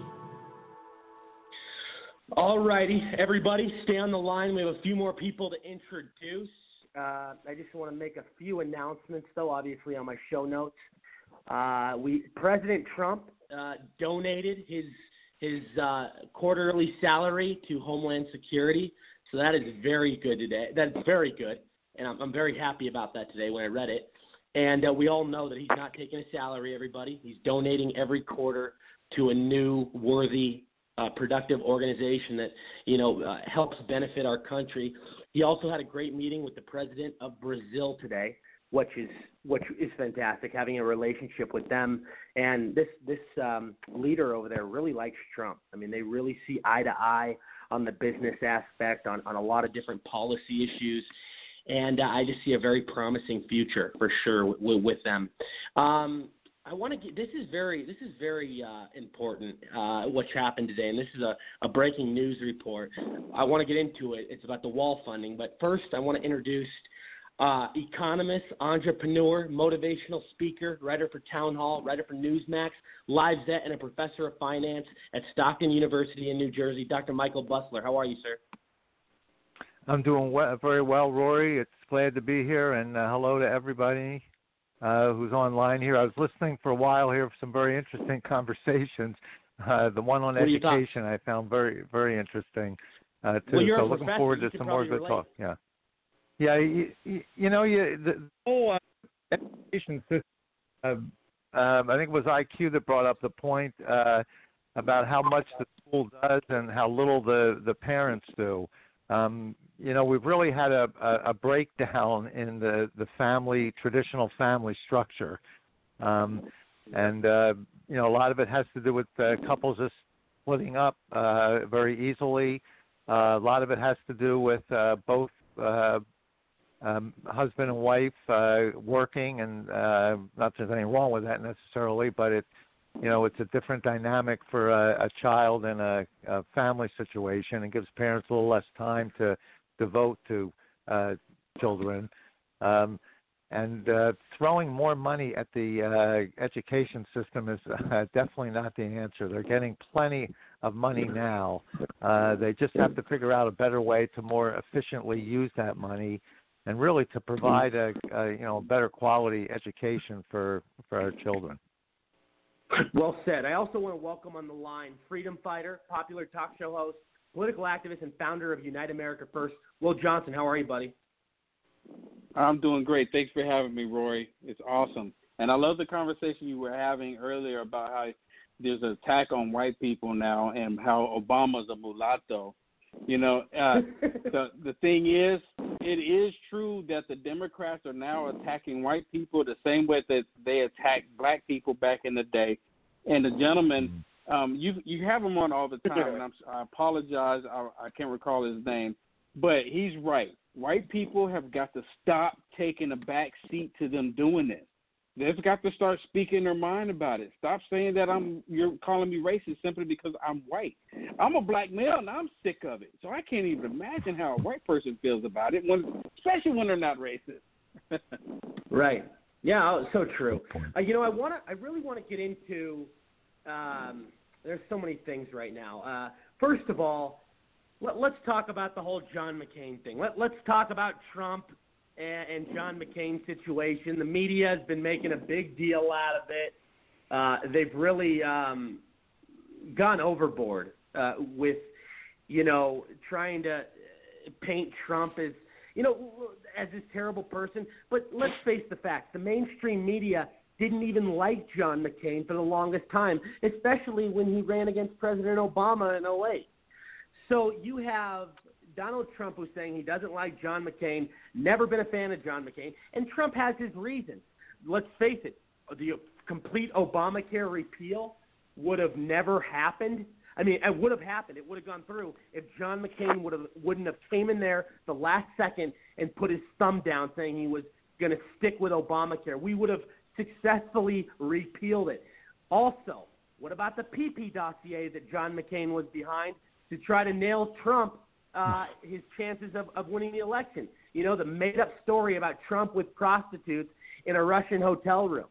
So President Trump has all the right in the world to be upset uh, with John McCain and that hippo that hippo daughter, uh, Cindy McCain, that always wants to cry like a little bitch and always wants to play the Right. victim and say, "Where, where, where? My father will always be more loved than you, Donald." Oh yeah, sure. Your father was a coward.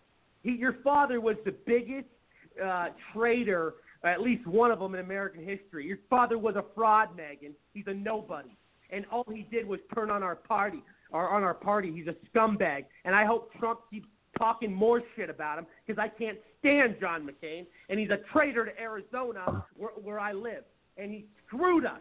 He's a globalist RINO sob. But let me play Trump's comments real quick. Hours before that he was going to repeal and replace, and then for some reason, I think I understand the reason, he ended up going thumbs up. And frankly, had we even known that, I think we would have gotten the vote because we could have gotten somebody else. So I, di- I think that's disgraceful. Uh, plus, there are other things. I was never a fan of John McCain, and I never will be. So the president. Good. Good. Good.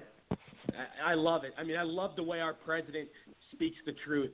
Um, I want to know your Gary. I want to know your thoughts on this entire thing because you know McCain and Trump have had uh, their back and forth for a long time. Listen, I uh, have no problem with what President Trump said about John McCain. John Right. McCain, Right. John McCain disappointed a lot of us when he ran for president. Um, Yeah. And his true colors, his true colors definitely came out after that loss. I mean, you know, you could see a lot of things prior to that, but after that loss, his true colors truly came out. Whether he was a, he was a prisoner of war, I respect him for what he did, and you know, going to fight for the country. But when it came to, to politics and uh, making decisions like he did in his last few years, he did nothing but harm the country. He was really he, was, Yeah. he, he did nothing for the Republican Party. I don't know where No. the love affair is with him with the you know the Republican Party, and I think many of his friends uh, in Washington are getting confused with exactly what I just said. Their friendship as opposed to what he what he really did uh, politically for the country. And I think the pres the one thing you got to love about President Trump I don't think President Trump is being disrespectful. He's calling it the way he sees it and the way he feels. Right. And we've lo- and Right. we've lost the ability to do that as Americans because we're so afraid what somebody else is going to say about us. And this president does not really care. And it goes back to what I said when I started the show. If you have a moral and ethical compass, you follow that compass, and this president def- definitely follows it daily. Yeah, and Gary, I agree with you 100%. And, you know, the fact, and we all know why the media blows this thing up and, and makes this into a huge deal because they want to pick on Trump for everything he does. And a lot, and people know that John McCain was behind of a lot, a lot of the corruption trying to take Trump down. And I can, I can think of one valid reason why, because John McCain was jealous. He never had a, he, he never, he never won the presidency. John McCain was jealous. And John, you know, he, he really ran a horrible campaign. He conceded before he started, um, and and I'm not sure the his thought process there. But look at he he was after Trump. Um, he's doing the same thing that uh, you know Romney. Glad to see him leave Massachusetts. Is doing to Trump. I don't know what their what the, where they think their motivational is, or what they think their long-term gain is going to be. But again, I think it's going to backfire in in Romney's face as it did in McCain's uh, situation. Uh, Bill, go ahead. Well, you know, I, I mean, he faced facts. McCain is nothing and without a pardon, so he was pardoned. I mean, he should have been a convicted criminal, not a not a congressman or In running the, for eight- president the, or this was in the 80s, correct, Bill? Yeah. Um, um, and you know that they can they can say it's symbolic or but the you know I have a it just shows a, a moral uh, corruptness about him even you know, and yeah, I, I have no opinion on what he went through in Vietnam. Wasn't Right. there, don't know. Yep. And I can't. I'm not going to comment on that. But the actions after that, and the actions that that at the end of that, that facilitated to the point to where he became a congressman, all the way up from propaganda, and and that pardon and all that. I, th- I I'm with Trump. I don't I don't like the guy. I don't you know I have some reverence for what he went through, but I don't have any respect for him. Never did. The I didn't vote in the the election when he ran. wasn't voting for Obama. wasn't going to vote for him either. Um, and and that was kind of to me went with that with McCain is kind of the the breaking down of of the system in in the, the moral perpetuity of people who's in Congress. That that it, it used to be that you, you had maybe flawed people, but they they were morally sound on both sides. Yeah, no, yeah, no, I hear you, uh, Doctor Branch. You're in Arizona. You know, you you live down here as well. I mean, you can probably speak on this on this issue. Well, I'll tell you what. Uh, it, it, you know, I'm, I'm 100%. You know, you I stand 100% with President Trump on this. Uh, Yeah. You know, Yeah. he, he, McCain did, didn't run just one time for president. Actually, he ran in 2000 and 2008. Now, he was the Republicans' uh, nominee in 2008. And when he stood Yeah. on stage at the University of Mississippi debating Barack Obama, and before the debate just came out, walked over to him, basically, you know, took a knee to Barack Obama and said, exactly. "What an What a historic wimp. moment this is." I just it was uh, I threw I, I threw my hands up in the air and I said, "You just lost. You not just lost the debate. You just lost this race. Barack Obama will be president." And to me, you know, in 2012, the Republicans in this state, at their mandatory statute meeting in January, uh, just basically ruled that uh, you know he was uh, John McCain was no longer a Republican, that we would not support him. Now, in 2000, uh, when when Jeff Flake was running in 2012, that's when uh, McCain was admonished by the Republicans here. I, w- I had the opportunity to talk to McCain, and I, I asked him because that was when Benghazi was going full force. Because remember, the Benghazi attack happened on 9/11. I mean, a lot of people don't understand. You know, a lot of people don't even quote that. A lot of people just say, "Well, Benghazi." I asked him point blank, "What's going to happen to Hillary over this?" He looked me right in the eye, and said, "Bob, she's going to jail." Well, Hillary's not in jail. You know, it just didn't happen. And to me, you know, I, I, I you know, I, I, I'm with Trump a hundred percent. You know, uh, John McCain tried to sabotage Trump, tried to sabotage Trump during the campaign, even after uh, he was the Rep- uh, pres- uh, candidate. Trump was the nominee for the Republican Party. McCain tried to sabotage him. Then he turned over the Steele dossier, and not only did Right. he turn it over, but he denied it. And to me, Right. it, it's like you know he just lied to everybody. So anybody that says he's got credibility, he's got this. To me, listen, I'm a veteran. I'm a father of a veteran. I hold barbecues to raise funds for better veterans. I love our veterans, but you know, enough's enough. Honestly, enough's enough. Yeah. That's the way I look at it. Well said, Doctor Busler. Go ahead. yeah, you know, um, John McCain, because of what he went through in Vietnam, was always kind of a, a sentimental favorite with with everybody. You know, figuring somebody uh, did this much for for their country, and at least the view was that um, it was a five-year POW, and he's uh, you know his body's partially crippled from it. Um, and I think he used that sentiment uh, to get himself elected. But uh, in terms of what he did uh, in office, and uh, he was elected as a Republican. Uh, as you mentioned, the uh, the health care was resolved. Uh, it had gotten through the House, and uh, we had enough votes in the Senate.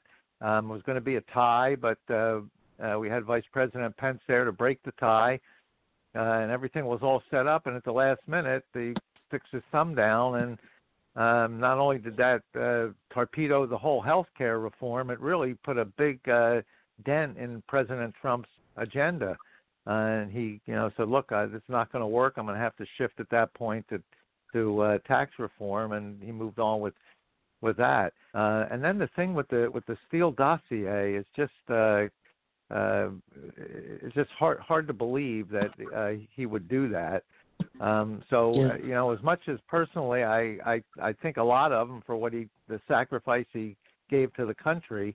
Uh, as we mentioned later in life, as a politician, um, I'm no fan of his either. Uh, Kevin, go ahead. Oh yes, so I'm virtually. Uh, you live in I have no Arizona. Kevin, as well, so you you, you know all about yeah, McCain. I mean, I have no respect for John McCain, and the damage he caused is immeasurable. I mean, I mean, he's the very reason why there are so many people that have fled from the Republican Party because they see John McCain as the epitome of a a RINO. A, he's only a Republican in his name, but never in his actions. And they flee from the Republican Party because they don't resonate with these values at all. And it's really difficult to, to recover from this uh, destroyed image that uh, John McCain and his fellow cohorts have have caused this kind of damage to us. And uh, just here in D.C., I, you wouldn't believe how many people I've run into that have just the highest regard for John McCain, and they're they're in positions of somewhat power, and they're making their way up the ladder. And this is the very reason why it's called the deep state, because you have these very high you know, up figures in government that are pulling up, you know, these underlings under their wing and uh, bringing them into power as well. And it's it's so uh, it's so intertwined. It's it's so deep that uh, Yep. it we really need to to uproot this uh, uh, this paradigm that uh, John McCain was anything uh, of a hero. He was not. Uh, IQ, go ahead. Well, as far as I know, the, uh, the, the heroes are the ones who died, not the ones who were taken into prison. But his attempts at interfering in the wars in the Middle East, he actually supported ISIS, whether he knew it or not.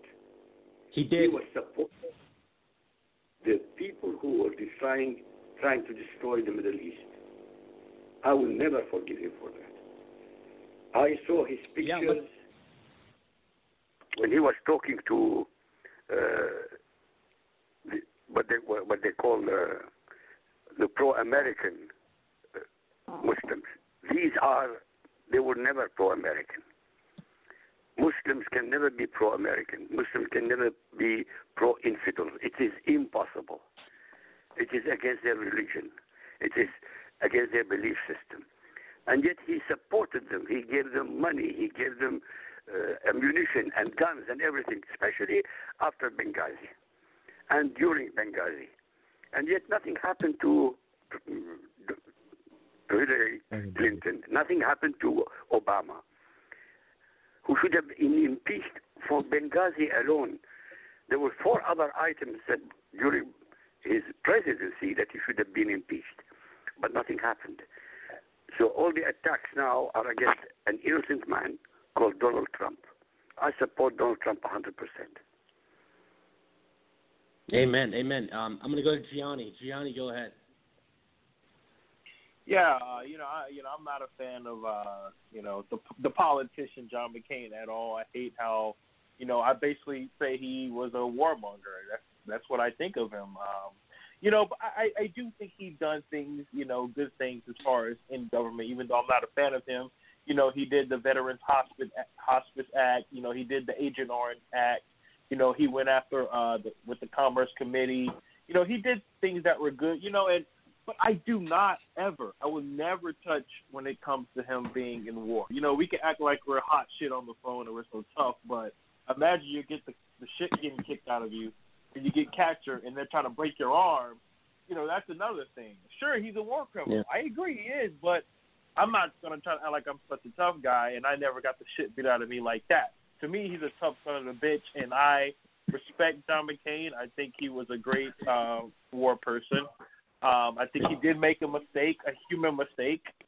Um, you know, but other than that, I think he's a great guy. But I do agree with the president that hey, I I'm just not a fan of the guy, especially when he uh, uh, backstabbed the president when it came to healthcare. Mm-hmm. I'm not a fan of him politically, but I think he was a stand-up person uh, uh, on his own. Will, go ahead.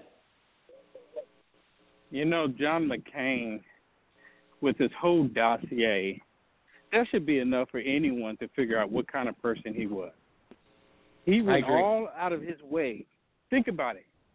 He hates the president so much that he's willing to throw the entire country under the bus just to get at the presidency. President Trump. this is completely Yeah. insane. And I, you know what? I know the the gentleman. Sorry, I don't know your name. He just said he has respect for John McCain, but I lost all respect for John McCain when he worked with the Clintons to undermine the entire system.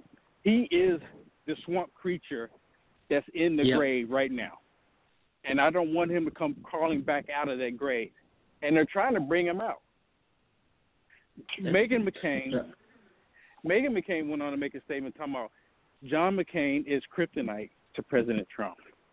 Out of the grave and in the grave. Nobody will Did you ever love I mean- you like they love my father. Exactly.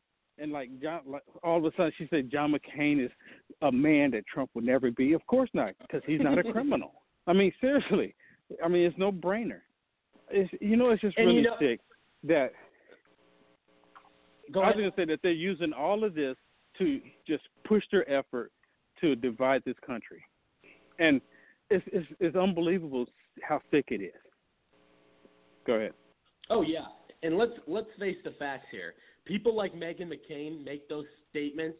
Obviously, number one for attention. I mean, obviously, and look at the show she's on. She's on The View with uh, Joy Big Mouth Behar. You got Wood, Wood, Wo- uh, Whoopi Stoner Goldberg. You've got uh, who else you got on that freaking show? I can't even believe that show's still on. Over 20 years, and you got all these bimbos basically spewing pure liberal propaganda, feminist bullshit, like the most anti-male narrative you can think of. But I would say, Yeah, I would just 100%. You know, with Meg, uh, oh, I would just add with Meghan McCain. You know, even though, like you said, I don't like that she, you know, called the president all these names. But I will say, on the View, she holds, she knows how to talk about conservative. Uh, on the View, she knows how to talk about conservative viewpoints. She stands up for conservatism.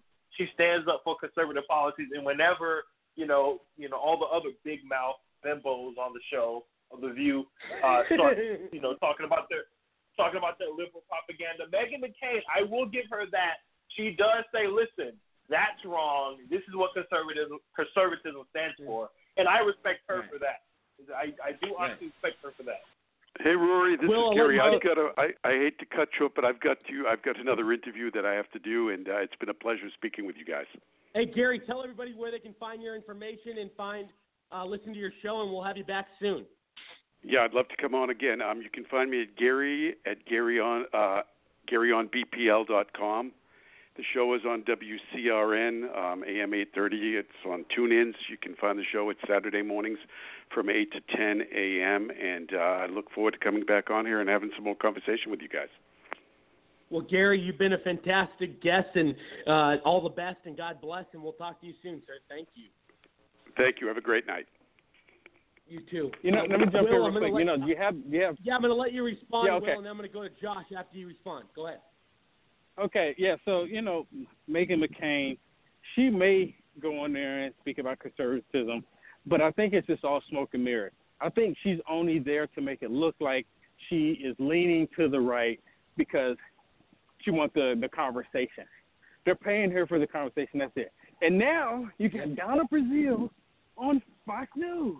Oh my So God! I was watching Don- that today. I'm watching her on Yeah, and I'm, I'm like, bad. this woman's a criminal. bad. This woman's a criminal, and you guys are having her on Fox News.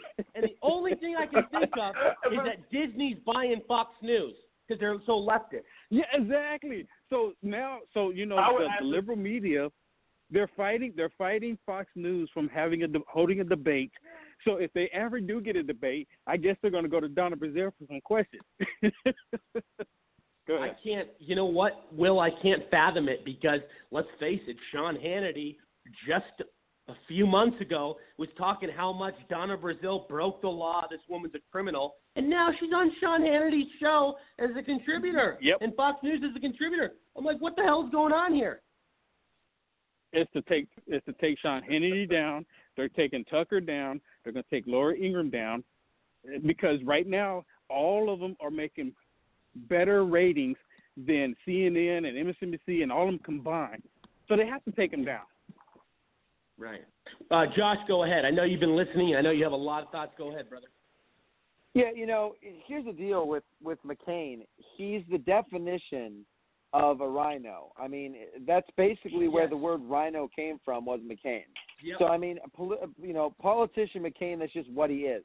Now, in regards to regards to his daughter, I mean, here's the deal: if if somebody was talking crap, you know, about my Exactly. father, I wouldn't exactly be exce- exceedingly happy. I mean, I don't really I, like if someone was talking shit about my dad. I really wouldn't care what who my dad was or what political standing he had or the reason he Yeah. was being attacked at all. I wouldn't have very nice things to say about the person that was saying that about you know my father. Exactly. So I understand exactly. that. I also I'd also say that she even though whether or not you believe she is, you know, um I guess genuine on the view with her takes, I will say whether she's genuine or not, she gives normally pretty decent um, you know, views at least on the from the Republican side. So whether or not she's being genuine or not, there are things that I, for the most part, agree with. Obviously, the tr- anti-Trump rhetoric I don't. But when she talks about a Republican, you know, idea, she's actually re- representing Yeah. the Republican idea. So I, I Yeah. approve of her being on that show to at least be able to. And a lot of people still watch that show. So even having just one person on there to speak a little bit of truth is a, is, I mean, is a huge benefit um, to you know the that that platform for our side. That's exactly Uh, the Gianni, same thing the you- liberals are saying about Donna Brazile right now. Oh yeah, absolutely. Um, Gianni, I know you had a quick comment. Then we're gonna go to the next topic, which is really big, and I want everybody to be involved with this. We have about ten minutes left in the show, but Gianni, go ahead. Yeah, you know, so with the Donna Brazile thing, you know, it's it's not that she's a Democrat while I'm mad. You know, I am mad because she did what she did with Clinton and everything. That's the only reason Yeah. why I think we should be mad. However, the only people I honestly trust on Fox, uh, Fox News, CNN, all of it is bullshit to me. The only people I trust on Fox News are Chris Wallace, um, uh, Tucker Carlson, and Laura Ingraham. Everybody else is nothing but right or nothing but right wing cats. All they do is talk about conservative talking points, and all this stuff is just false. I don't trust Sean Hannity. I don't trust any of that. But I would tell you this: the we, we, we as conservatives, we have to put up the standard and say, listen, we talk about college campuses and how you know there's such a hub of oh don't don't debate me, you know, don't say anything or don't don't say anything conservative or let's stay in our bubbles and we joke about them with that, but then when we bring a Democrat on Fox News, like, oh, Fox is turning liberal. Is no, it should be a place where we are debating because we want to see if a liberal is watching Fox News. We want them to see, okay, this is what I do believe, and this is what one of the conservative hosts is saying. Well, maybe I do believe conservatism. Maybe I do agree with that. So I like to see the dialogue on Fox News. Um, it's just not a bunch of all conservatives at the table just talking the same thing over and over again all day. You know, so I think mm-hmm. Fox News is making good strides in hiring more liberals because I don't want to see I don't want to see a bunch of conservatives on TV talking all day. I want to see debate, Yeah. healthy debate, Yeah. where a bunch of where a bunch of liberals are debating conservatives. So I think it's a good move to have someone as big as Donna Brazile, even though I don't like what she did. But you're going to see a bunch of debating, and now you're going to bring a bunch of liberals to the show. So Fox is very smart in doing this. You're going to see a bunch of liberals watching the show now, like, oh, they hired Donna Brazile, so maybe they're not just a bunch of right wing. They're not the CNN for uh. Republicans. So now we're we're actually watching it, and it's like, oh, maybe I do like conservative ideas because he just Sean Hannity just made Donna Brazile look stupid on TV by debating her. So I think it's a good thing to have a healthy debate and have liberals mixed in with Fox News. I actually think it's real good, actually. I I have to I disagree absolute- with you because because ahead, Will. Ahead, Fox Will. News was al- Fox News was already beating out CNN and MSNBC, ABC, and the rest of the Alphabet Network Right. soup group. They were beating them out. So that just means everybody's already watching Fox News.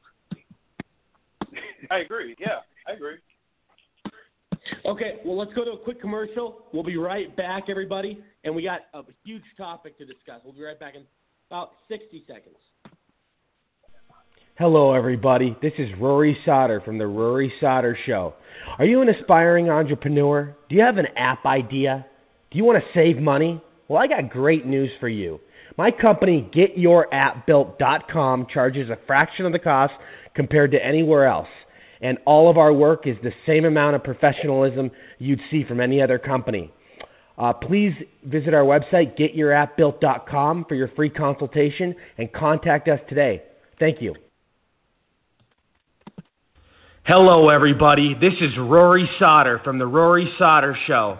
Please visit the thedonaldjtrumpstore.com for all your authentic, customized, and creative President Trump apparel and merchandise. You won't find products like this anywhere else, and best part of all, it's made here right in the USA. Use MAGA45 at checkout for 30% off your first purchase. Again, visit thedonaldjtrumpstore.com today for a wide variety of great selections. Thank you. All righty, we are back uh, coast to coast, worldwide. Don't forget, everybody listening, that we are listened to in 22 different countries, and we are available on over 60 online platforms. So you can find us all over the web. And always remember, if you miss any past clips, many, uh, if you miss any updated 24/7 articles or uh, any of our shows, you can visit our new media site, the next nex gen g e n u s a dot com. Uh, thanks for being with us, everyone. I, I got a big um, topic to address right now, and everybody wants to talk about this. First of all, the Defense, the Defense Department um, announced today that they have identified 12.8 billion for border wall. Again, that's 12.8 billion for the border wall. And it was also said today that Trump won in the Ninth Circuit. Out of all the circuits, Ninth Circuit we know has given so many problems in the past. They're very left leaning, and uh, Trump got his way today. This is a big victory. Basically, we can hold on to illegal alien criminals rather than rather than letting them go and letting them, uh, you know, walk away and just giving them a court date. I mean, we basically can hold them uh, in a more uh, serious manner and basically uh, not let them onto our streets. Uh, Dr. Busler, I want to start with you. I'm sure you're very familiar with what's going on here. Yeah, um, the court thing was uh, was rather interesting too, especially since uh, it was uh, a victory in the the Ninth Circuit, which, as you know, is very um, liberal.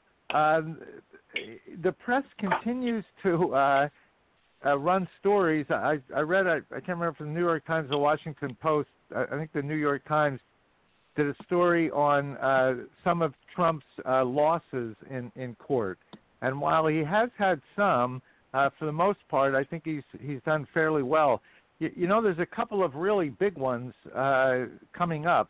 Don't forget, um, a, a judge in Texas uh, ruled Obamacare uh, without the individual mandate, which Congress repealed last year, Obamacare essentially is unconstitutional. Um, now that was appealed as we would expect, and it will go up to the Supreme Court. Um, but Trump's pretty confident he's going to get um, a victory there. Um, I'm not sure what's going to happen with his uh, declaration of a national emergency. That also may go through the courts, ultimately end up uh, in the Supreme Court but he's pretty confident he's going to win um, a victory there. Uh, and what you mentioned uh, in the beginning that the Defense Department has located uh, nearly $13 billion, uh, which can be transferred from other accounts uh, to be used for the wall, which is twice what uh, the president asked for. Um, that will allow him to get as much of the wall built, really, as he needs to get done. Um, so it, on a lot of these issues, Trump is starting to look uh, pretty good. Uh, the Democrats yeah. felt that if they can't win through legislation, and now that they have control of the House, you would think they'd work on more positive legislation instead of more investigations. Um, but if they can't get things through legislatively, they look to the courts to legislate for them, and it looks like Trump's doing okay there. And Dr. Busler, you know, you're an economist and you know a lot of this stuff, what I'm about to say. but it was announced today on a CNN poll. Yes, everybody, a CNN poll that 71% of Americans, again, that's 71% of Americans say the economy is doing well under President Trump. And that is a skewed, and we all know CNN polls are skewed some somewhat. They're never 100% honest. But the fact that 71% in a CNN poll, what do you have to say about that, Dr. Busler? Well, Roy, I I'd really like to comment on that, especially since the last time that the number was up over 70% was the year 2000. 2001. Now, that was also the uh, 2001, right. Uh, right, 2001. But that was also the last time, the year 2000 was, that was the uh, last time that we had uh, real economic prosperity, where you had the economy growing at a 4% annual rate from uh, 1997 up to the year 2000. Slowed down with the recession in 2001. But in that time period, that was the last time we really felt true prosperity. So if this high this percentage matches that, it means Americans are starting to feel again much more prosperous in the economy. In my view, uh, all this talk about socialism uh, and the appeal it has to some of the younger people is mostly a result of the stagnant economy we've had for the last decade prior to President yep. Trump, and that lack of opportunity and the lack of people being able to get ahead has fostered a belief that socialism is a good thing. Well, the way to cure that and the way to switch back to the way where we should be is to bring prosperity back to America. And once people start experiencing prosperity, socialism doesn't look so good an- anymore. So that 70% figure, uh, I think, is very significant. Right, absolutely. Uh, Will Johnson, go ahead, buddy. Yeah, you know what? I completely agree. And the whole thing is, is CNN, and it's amazing that CNN would even publish that poll when they are going exactly. after President Trump because he because he is talking down about socialism. CNN has embraced it 100%. And and you know, it's more going to come and we and we all know it. Hey Roy, I want to thank you for having me on. And uh I'm UnitedAmericaFirst.com. I got to go. Hey, appreciate it again. Yeah, Will, tell everybody where they can find you. UnitedAmericaFirst.com. Thanks again, Roy. Perfect. Love the show. Love you too, man. We'll talk to you soon. Bill, go ahead. Yeah, I think that you know the the part of that is socialism isn't understood, and it, I mean they it, it goes back to the the schools, so, and really you have to look at at the school boards because they're the ones who approve the books and what's in the books, and they have debates and they take this part out and they if you read a book from a history book from 1970 comparative to 19 or 2017 it's a different history and so when you don't see the hor- horror of socialism which it brings which th- that's why they're not trying that's why you don't see the much on Venezuela is because they don't want to see it, it's the same result throughout history Venezuela is just the last is the next chapter in it. But it, throughout history, that's the result of socialism, and then it turns into a dictatorship, which we're seeing that metamorph into in Venezuela now. And you, your economy, you have to have you have to prosperity has to mesh with freedom and independence in order for you to strive to greater heights. If not, you sit in your apartment and you play PlayStation all day. Very well said. Kevin, go ahead. Oh yes, this is such a huge victory for us, and we can all thank President Trump for bringing on Gorsuch and uh, Kavanaugh to the Supreme Court because this ruling was a, a five to four ruling. And uh, yeah, I mean, I'm seriously sick and tired of uh, you know the district court uh, the, in the Ninth Circuit in uh, Hawaii.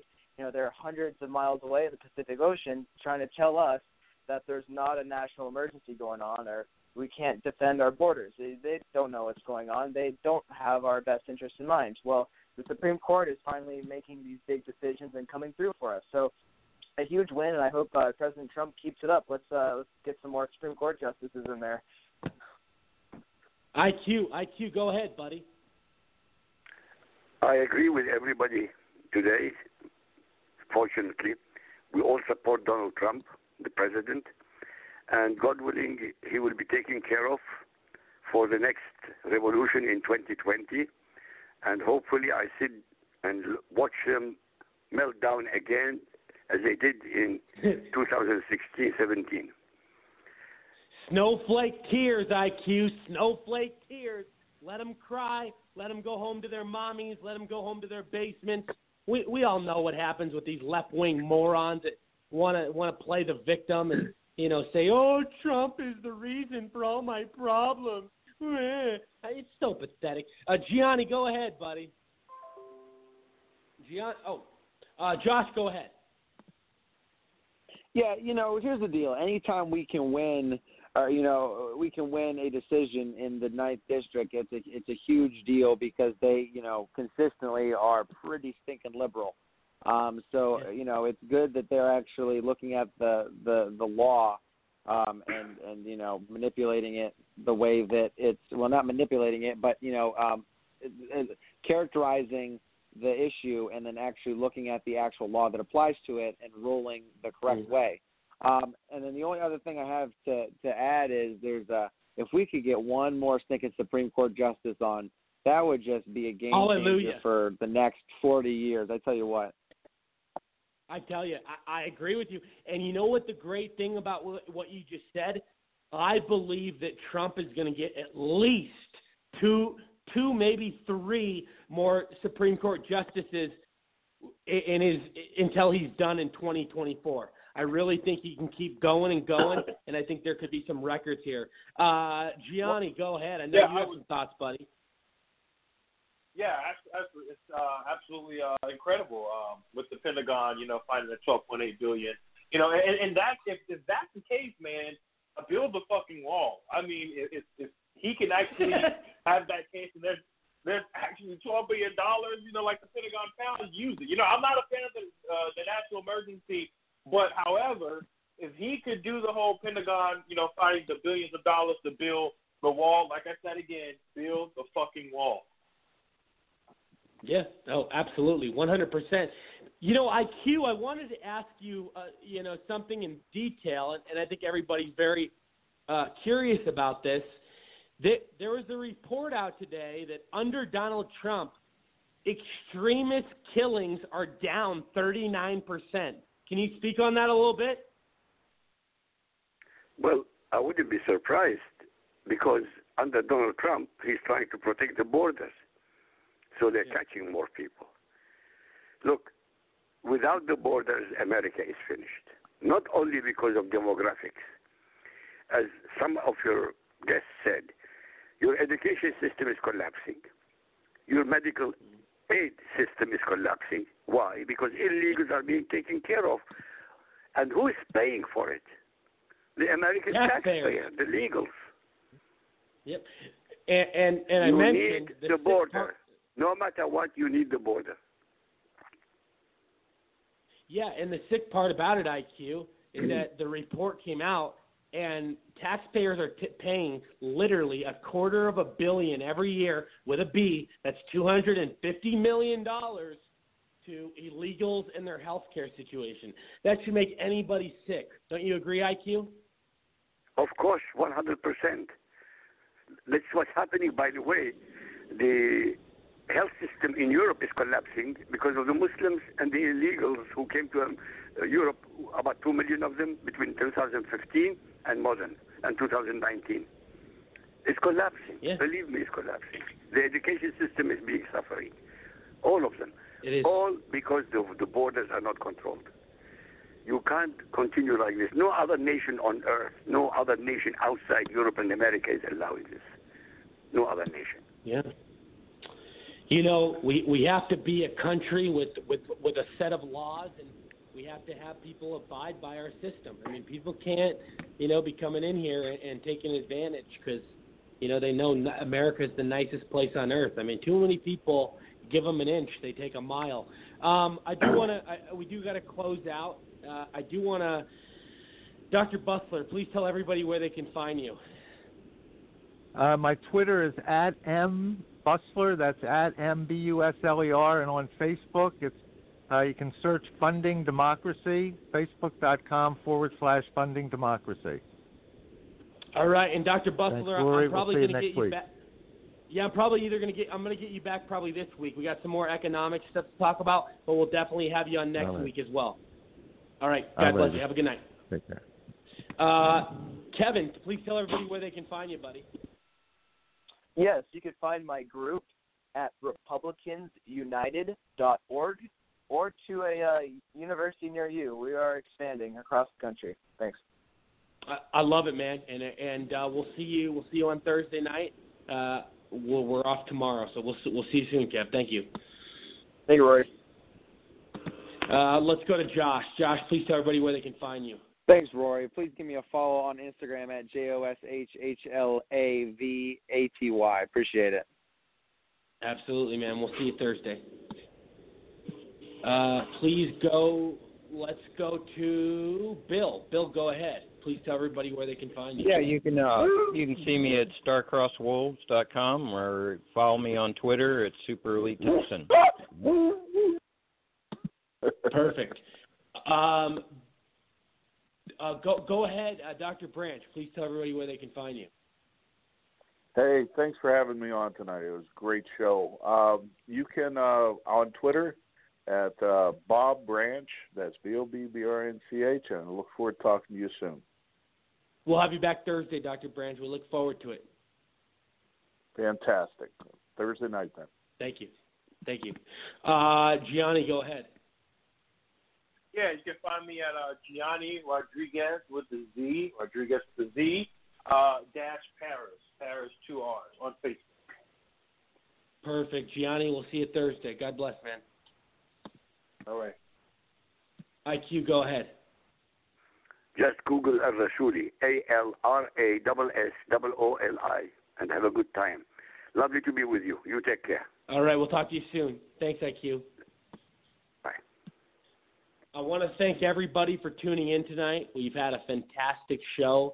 I want to thank all my special guests, my audience, my co hosts, and my amazing sponsors. Don't forget, we are listened to in 22 different countries.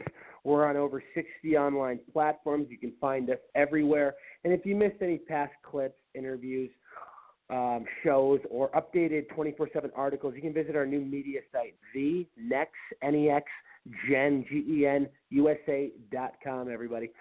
Um, you guys are all amazing. I obviously will miss you until the next time we meet, but I'll see you all on Thursday. Have a great night. I'm Rory Sauter. This is the Rory Sauter Show, everybody. Cheers.